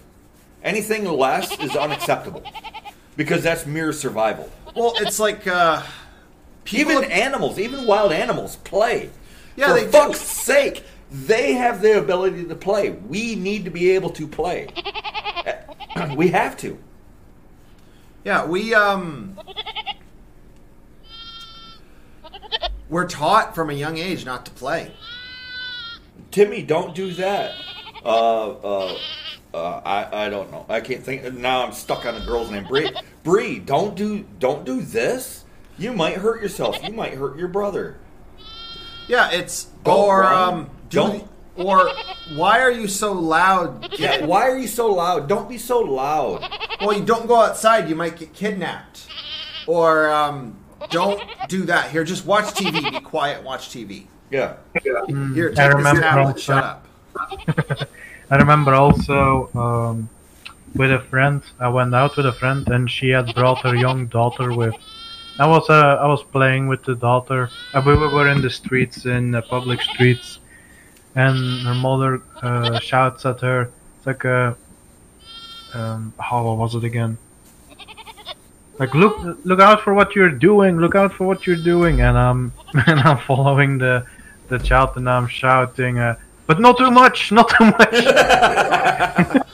Well, it's like But uh, Finn, he brings up a local celebration where around this time of the year, kids uh, dress up like witches and people give them chocolate eggs.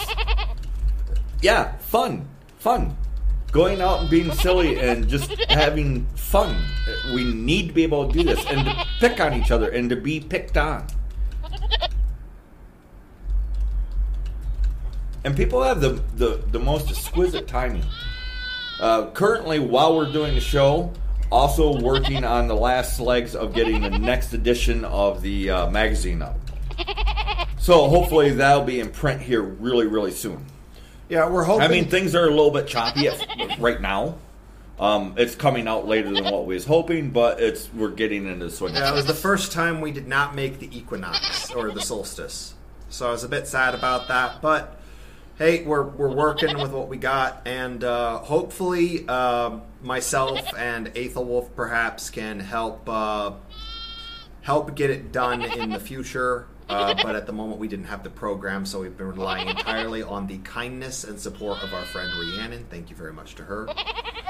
And, and here's the thing: is like we, I was bringing up, everybody was telling us, "Oh, you'll never get the magazine published." Or, well, the joke's on them. yes. Now, how well it's doing? Well, it sold out. But does that mean that it did very well, or did it? Did, I don't know. It did better than expected. Otherwise, it wouldn't have sold out. Yeah. And it's something we have to you have to be willing to take risks. We've become so risk averse. But if you're not willing to take risks, you Well, and they teach anywhere. that everywhere to be risk adverse. And a lot of times they'll use business as the model. If you want to be successful, you must be risk adverse. This is not necessarily true. Some of the, the biggest companies took the biggest risks. Yes, exactly.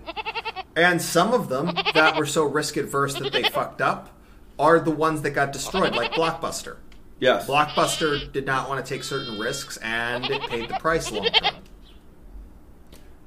So yeah, risk is a good thing. Um, uh, there's even some sayings with it. Uh, with great risk comes great reward.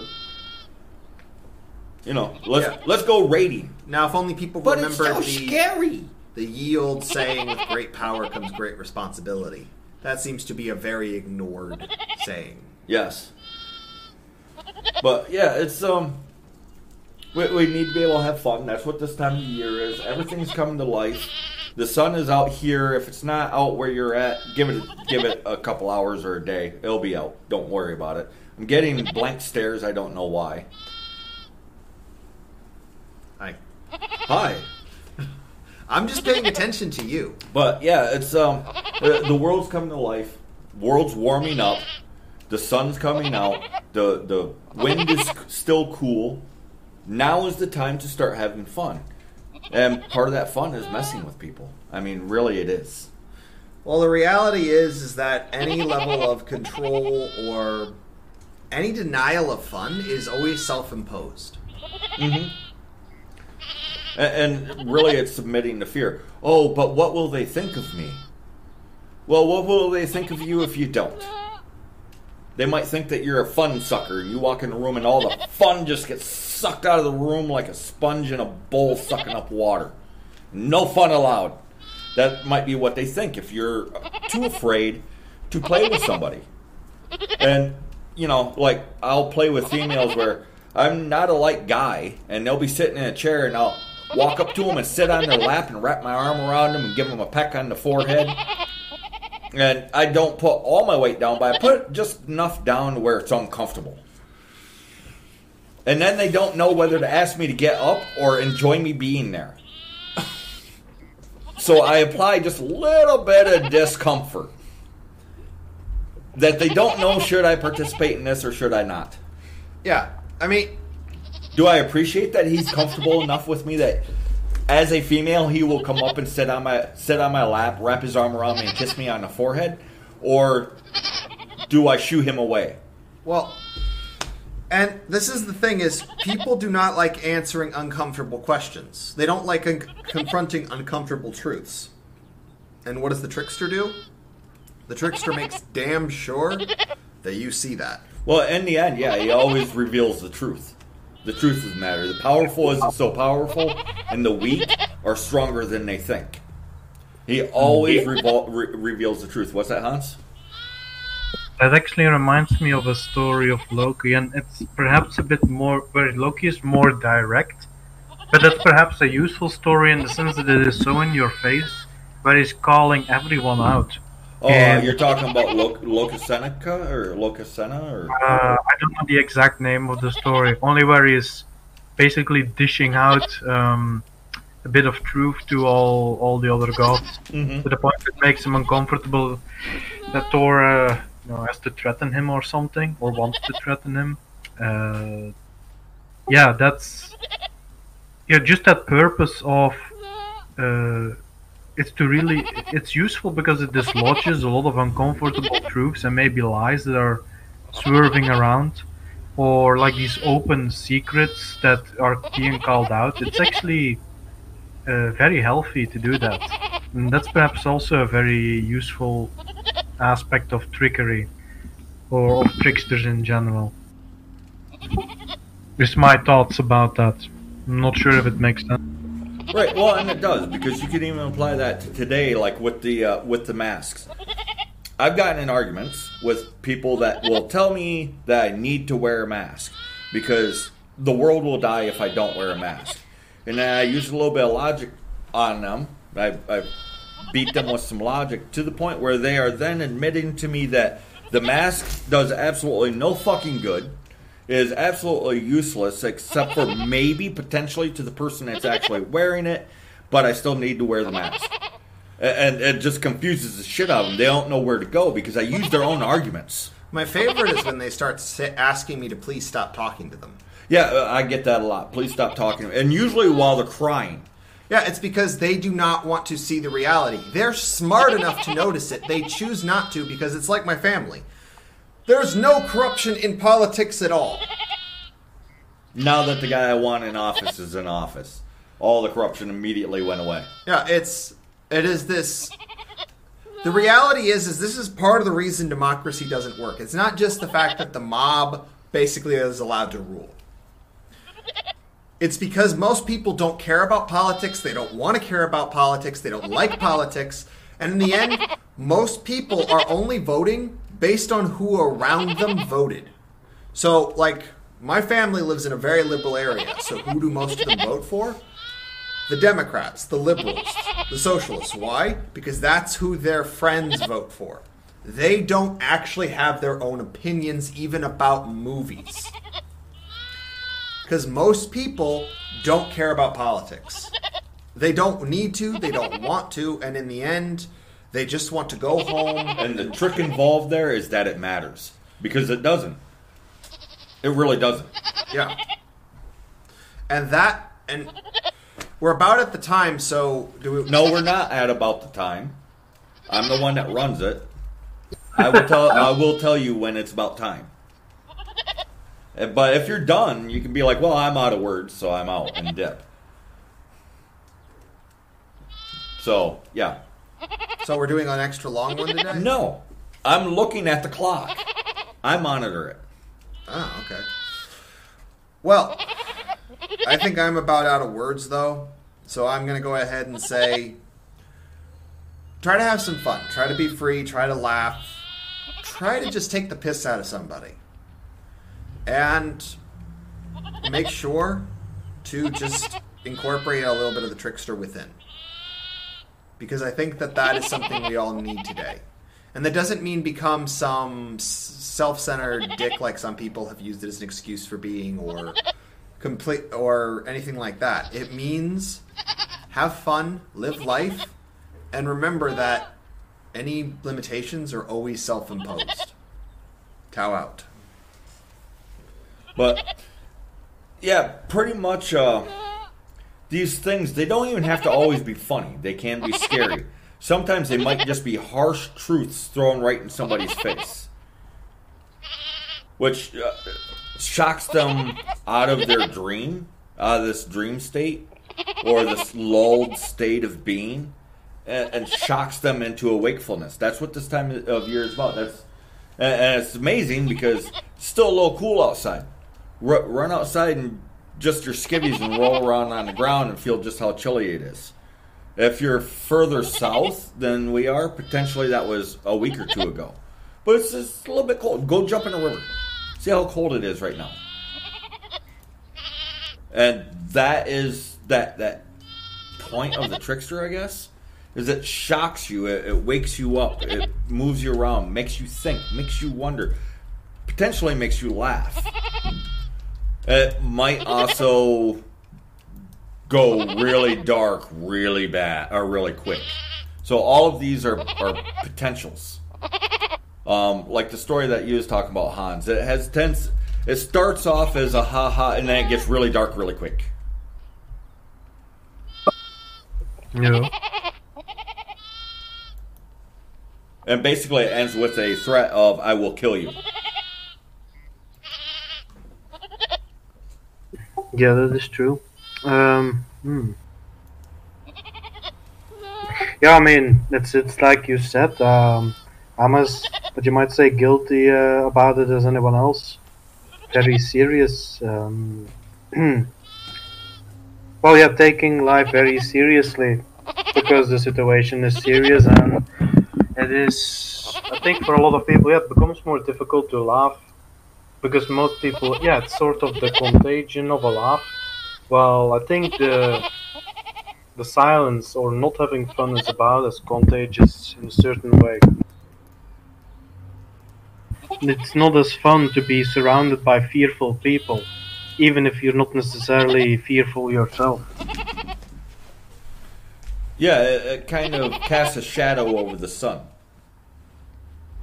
So everything can be bright and happy, and then somebody that doesn't know how to have fun, doesn't know how to actually live, walks into the area. It, it just kind of, and it gets uh, just a little bit dark. It, it sucks some of the brightness out of the air. So don't be that guy. Don't don't be that person.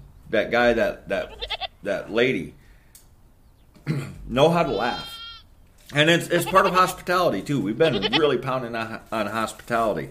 Would you rather go to somebody's house where everything is rigid and stiff and the lights are turned down low and everybody's solemn and brooding, or go where the lights are a little bit brighter and people aren't afraid to laugh? Maybe they're singing, um, you know, stomping around their feet and, and people are laughing. Which place would you rather be? Well, you have to you have to be able to embody that to get other people to do that. And as far as having fun goes, you have to be able to go to show that it's okay to have fun if everybody else is dour.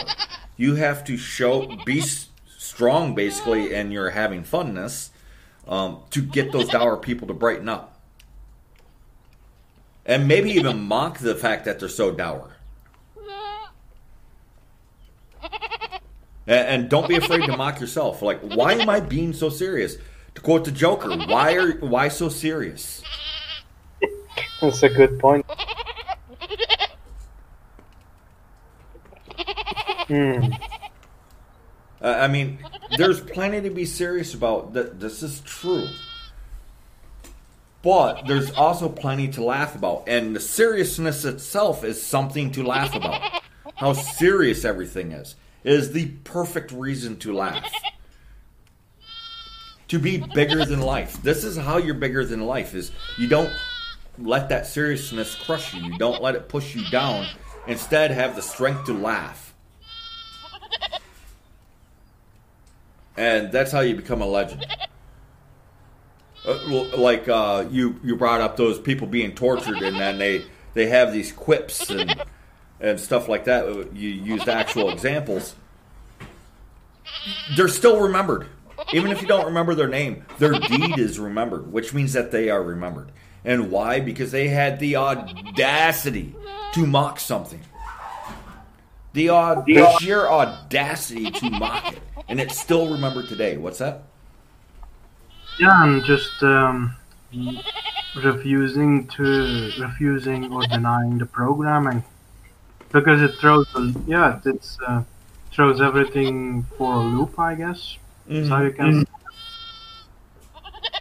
uh, yeah because the there is a power to it because it takes the fun out of the malicious and uh, the uh, you know the monsters of the world who like Well, and it gives hope to the people around as well. And, and Yeah. it's, very important. We need hope. We need love. We need laughter. We got seriousness and and spades.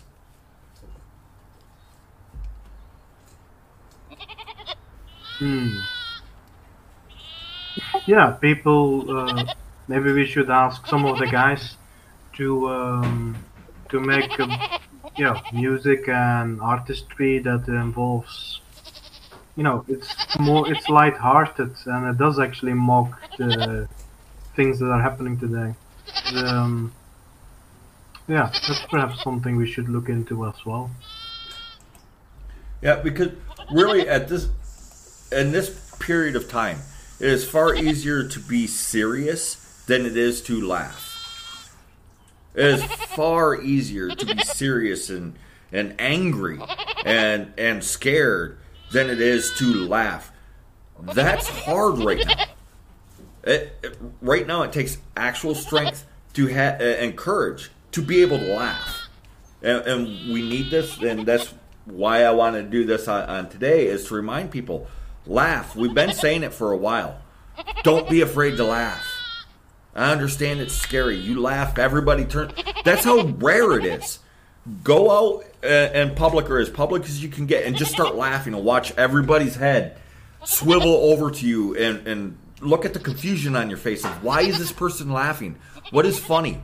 What's going on? It takes courage right now and it takes strength. So you want to show courage and strength, don't be afraid to laugh. And I, I suggested a while ago, it's a challenge. Laugh for five minutes a day. Just laugh for five minutes. Not about anything in particular. I'm not saying that you have to watch. I don't want you to have to to stimulate yourself to laugh. I want you to develop the ability to laugh at the drop of a hat. So just start laughing. And I promise you, after a couple minutes, that laughter actually turns genuine. I don't know if anybody's practiced it, of just laughing. And it will make you feel better. It will give you strength that you didn't know that you had. Laughter is important.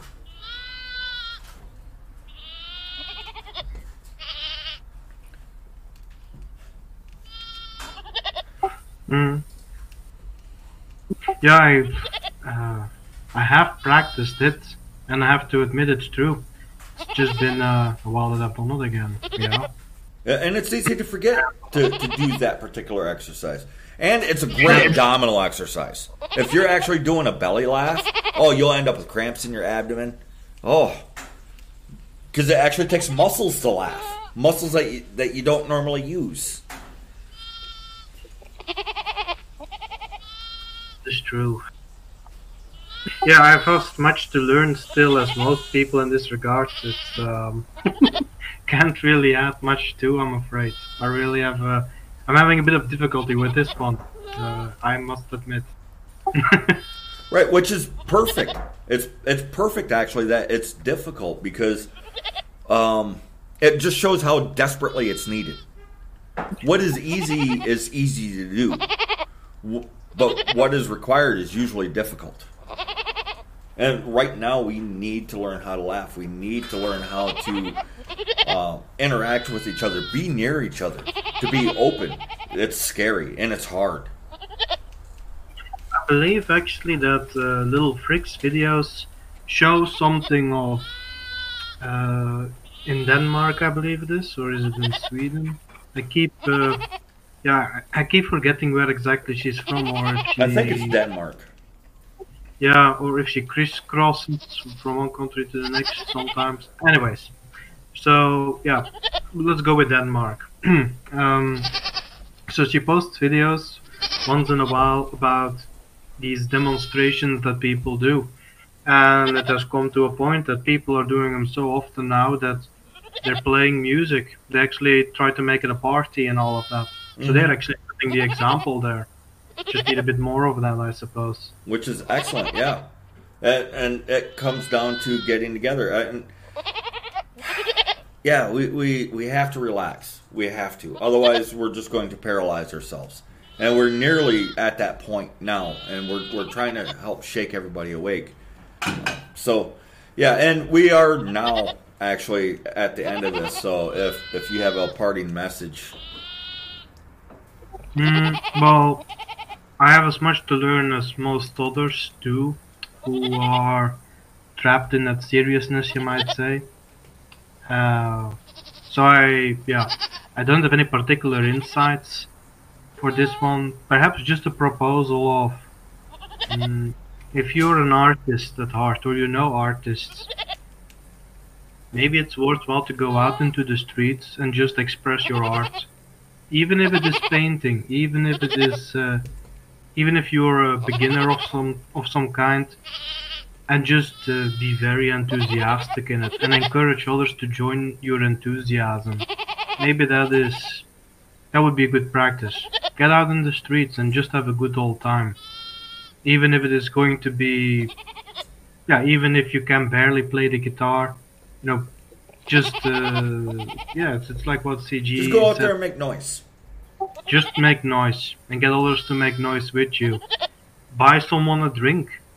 Uh, you know, have, a, have an actual stand with, uh, yeah, I don't know, a, a bottle of you know self-made lemonade. That's the thing uh, that that they do in America, for example, right?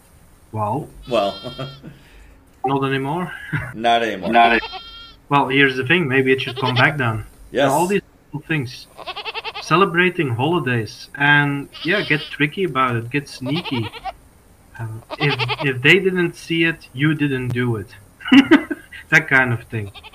And uh, yeah, that's uh, that's what I would ask anyone that would want to give it a try would do.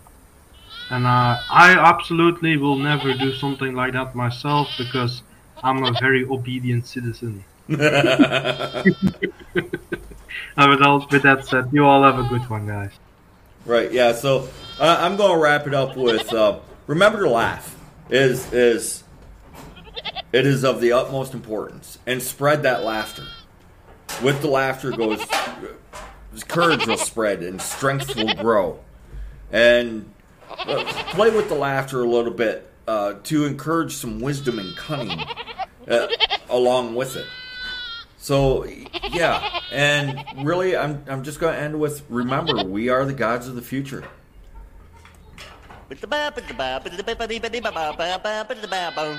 I'm a nut, I'm a nut. My life don't ever get in a rut. The head on my shoulders is sort of loose, and I ain't got God gave a goose. Lord, I ain't crazy, I'm a nut. Is it wetter underwater if you're there when it rains? Shorter to New York than it is by plane? Between myself and I, I wonder who's the dumber. Is it hotter down south than it is in the summer? I'm a nut, I'm a nut. My life don't ever get in a rut. The head on my shoulders is sort of loose, and I ain't got sense God gave a goose. Lord, I ain't crazy, but I'm a nut. I drove my Cadillac to Vegas to satisfy my lust. Wheeling, dealing, left old Vegas on a Greyhound bus. I sure didn't set the woods on fire while I was there. But remember, only forest fires prevent fires. Deep, deep, ba, ba, da, ba, bee, ba, ba, da,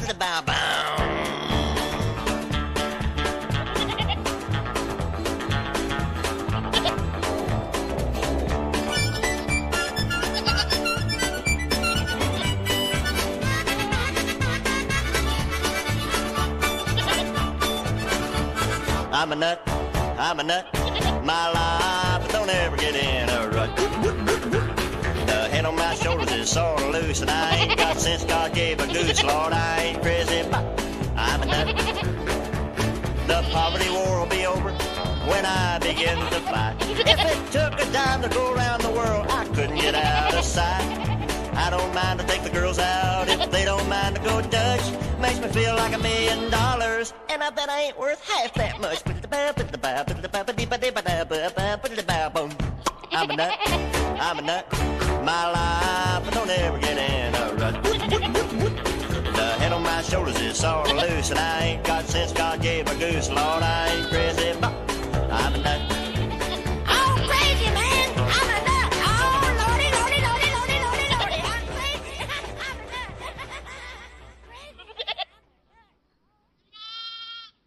Oh, thank you.